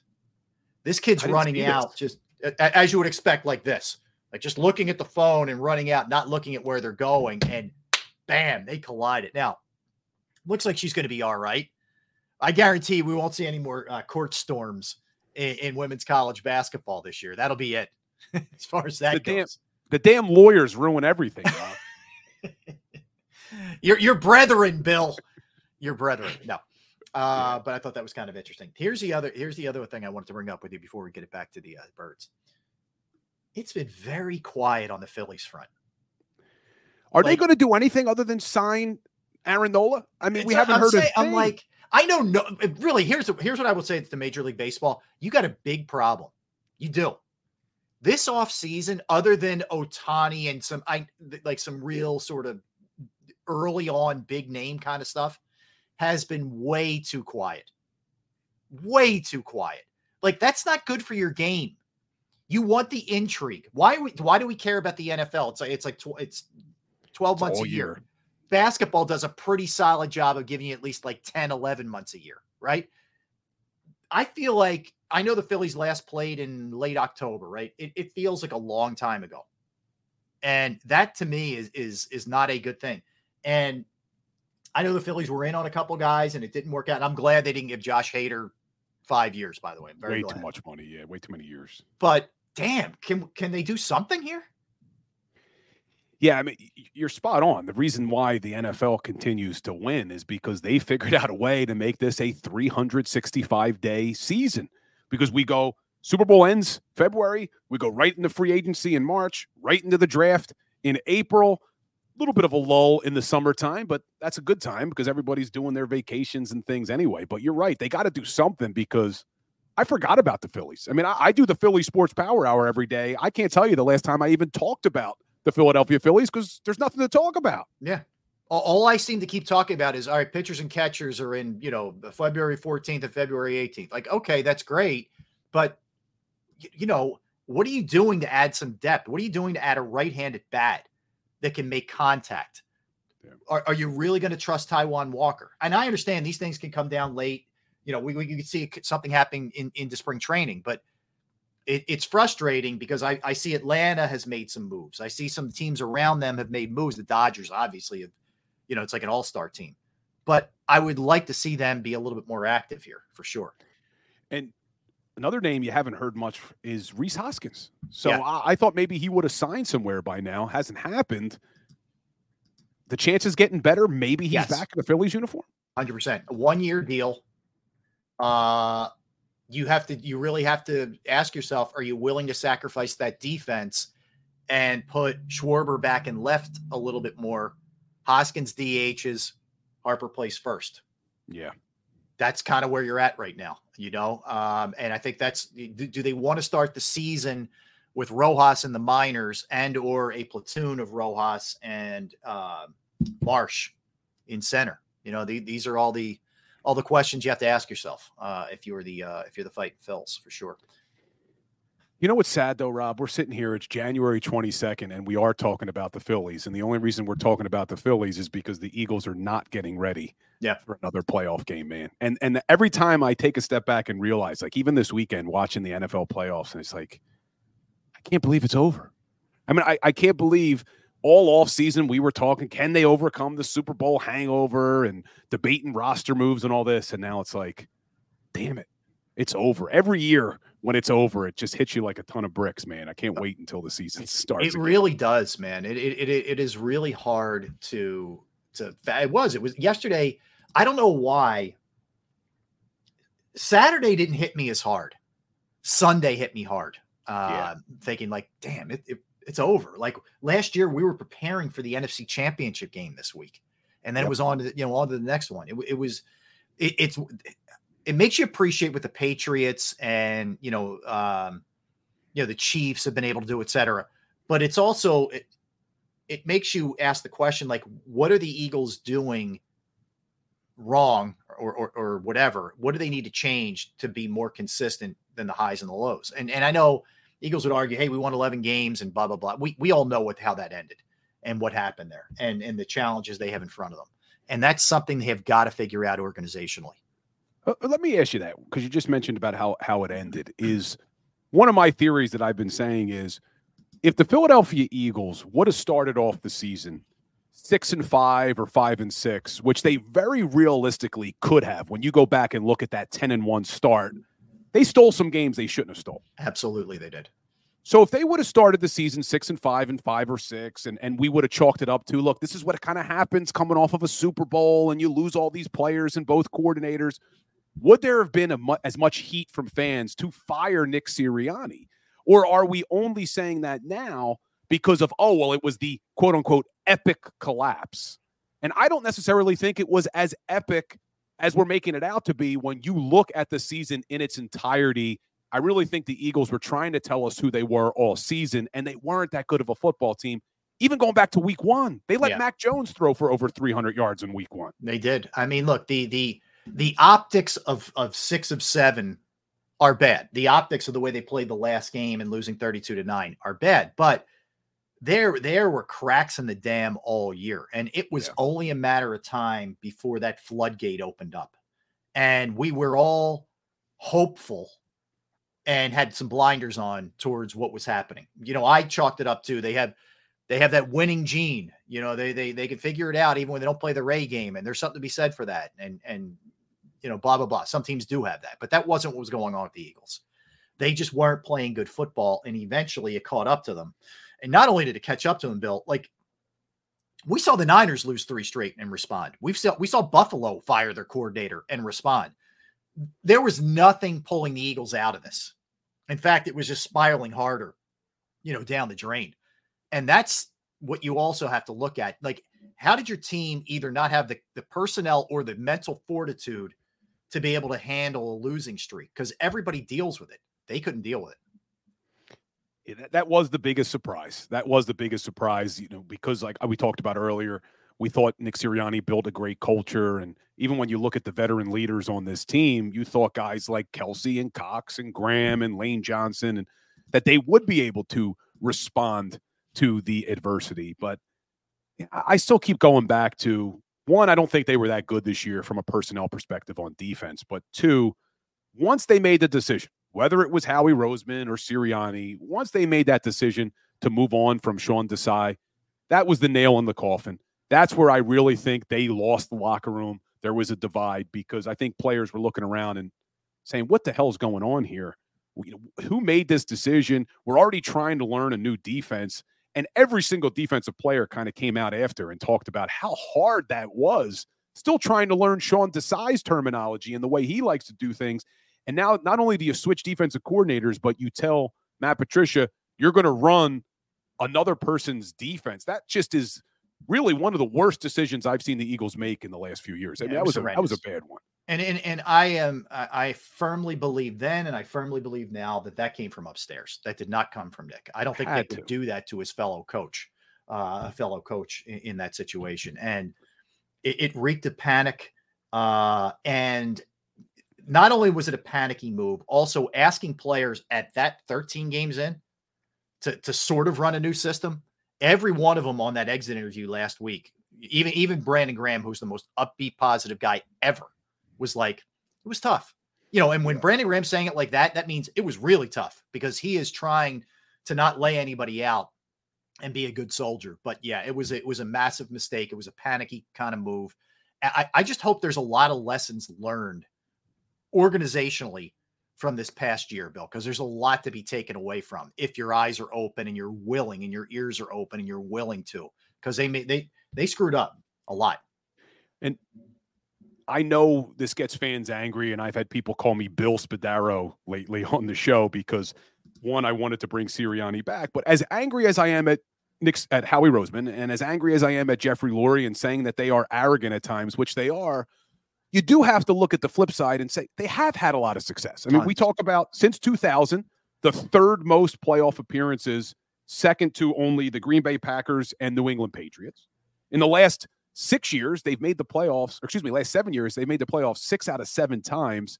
So I am hopeful when you're looking for some positivity that they will learn from these mistakes because this is a well run organization. I know that some things they did this year were brutal, but they are Look at the Carolina Panthers for God's sake. Oh yeah, it could be a lot worse. I, I, agree. I agree. Uh, all right, we got to run. Uh, so uh, stay tuned. You have the National Football Show with Dan Sileo coming your way. Bill, you're back with us tomorrow, man. We're looking forward to it. Joe Santa Santoliquito will join us at 11:30 tomorrow. Thanks to Xander Kraus. Thanks to everybody in the chat, everybody streaming, everybody listening. We appreciate you guys, and uh, we will see you tomorrow. Appreciate it. Thanks for hanging with us. Go to get your game on. Go for the beers. Go for the cheers. Go for the hit and the hits. Go for the stakes and the stakes. Go to get your parlay on. Go to get your party on. Go for the scene. Go for the screens. Go for the gallery. Go for the win. Go to Ocean. Visit theoceanac.com to plan your visit. At Pond Lehocky, we've recovered billions of dollars for our clients, and we're confident we can do the same for you.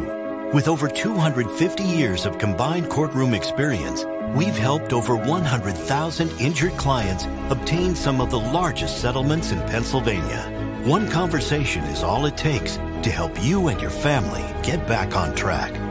If you've been injured in an accident, give Pond Lehocky a call.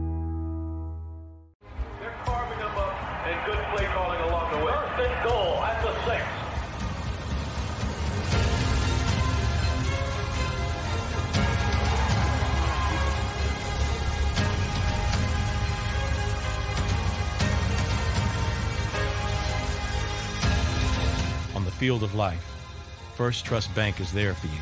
Champions on oh, three. One, two, three. Because Philadelphia dreams deserve a Philadelphia bank.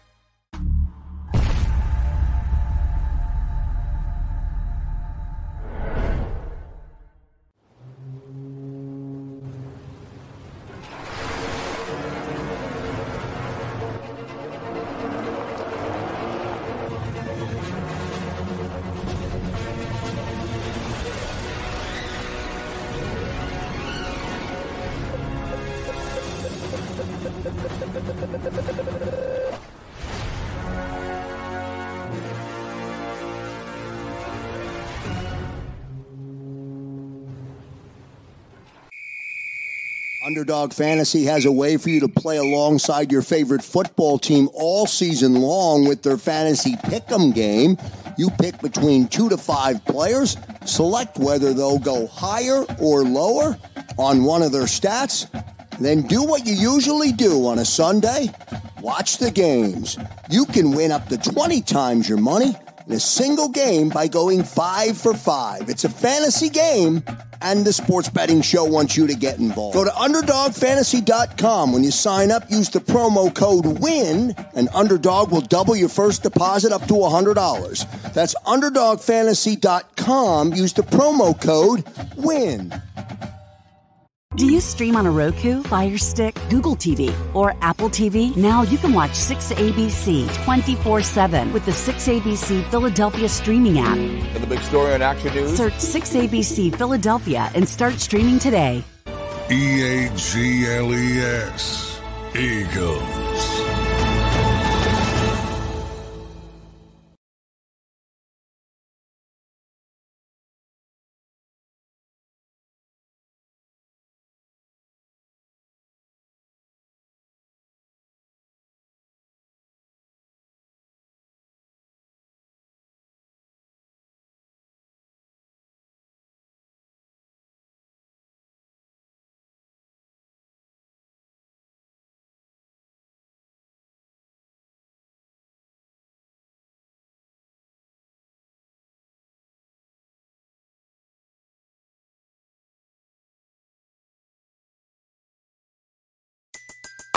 Everybody in your crew identifies as either Big Mac Burger, McNuggets, or McCrispy Sandwich. But you're the filet fish Sandwich all day. That crispy fish, that savory tartar sauce, that melty cheese, that pillowy bun. Yeah, you get it.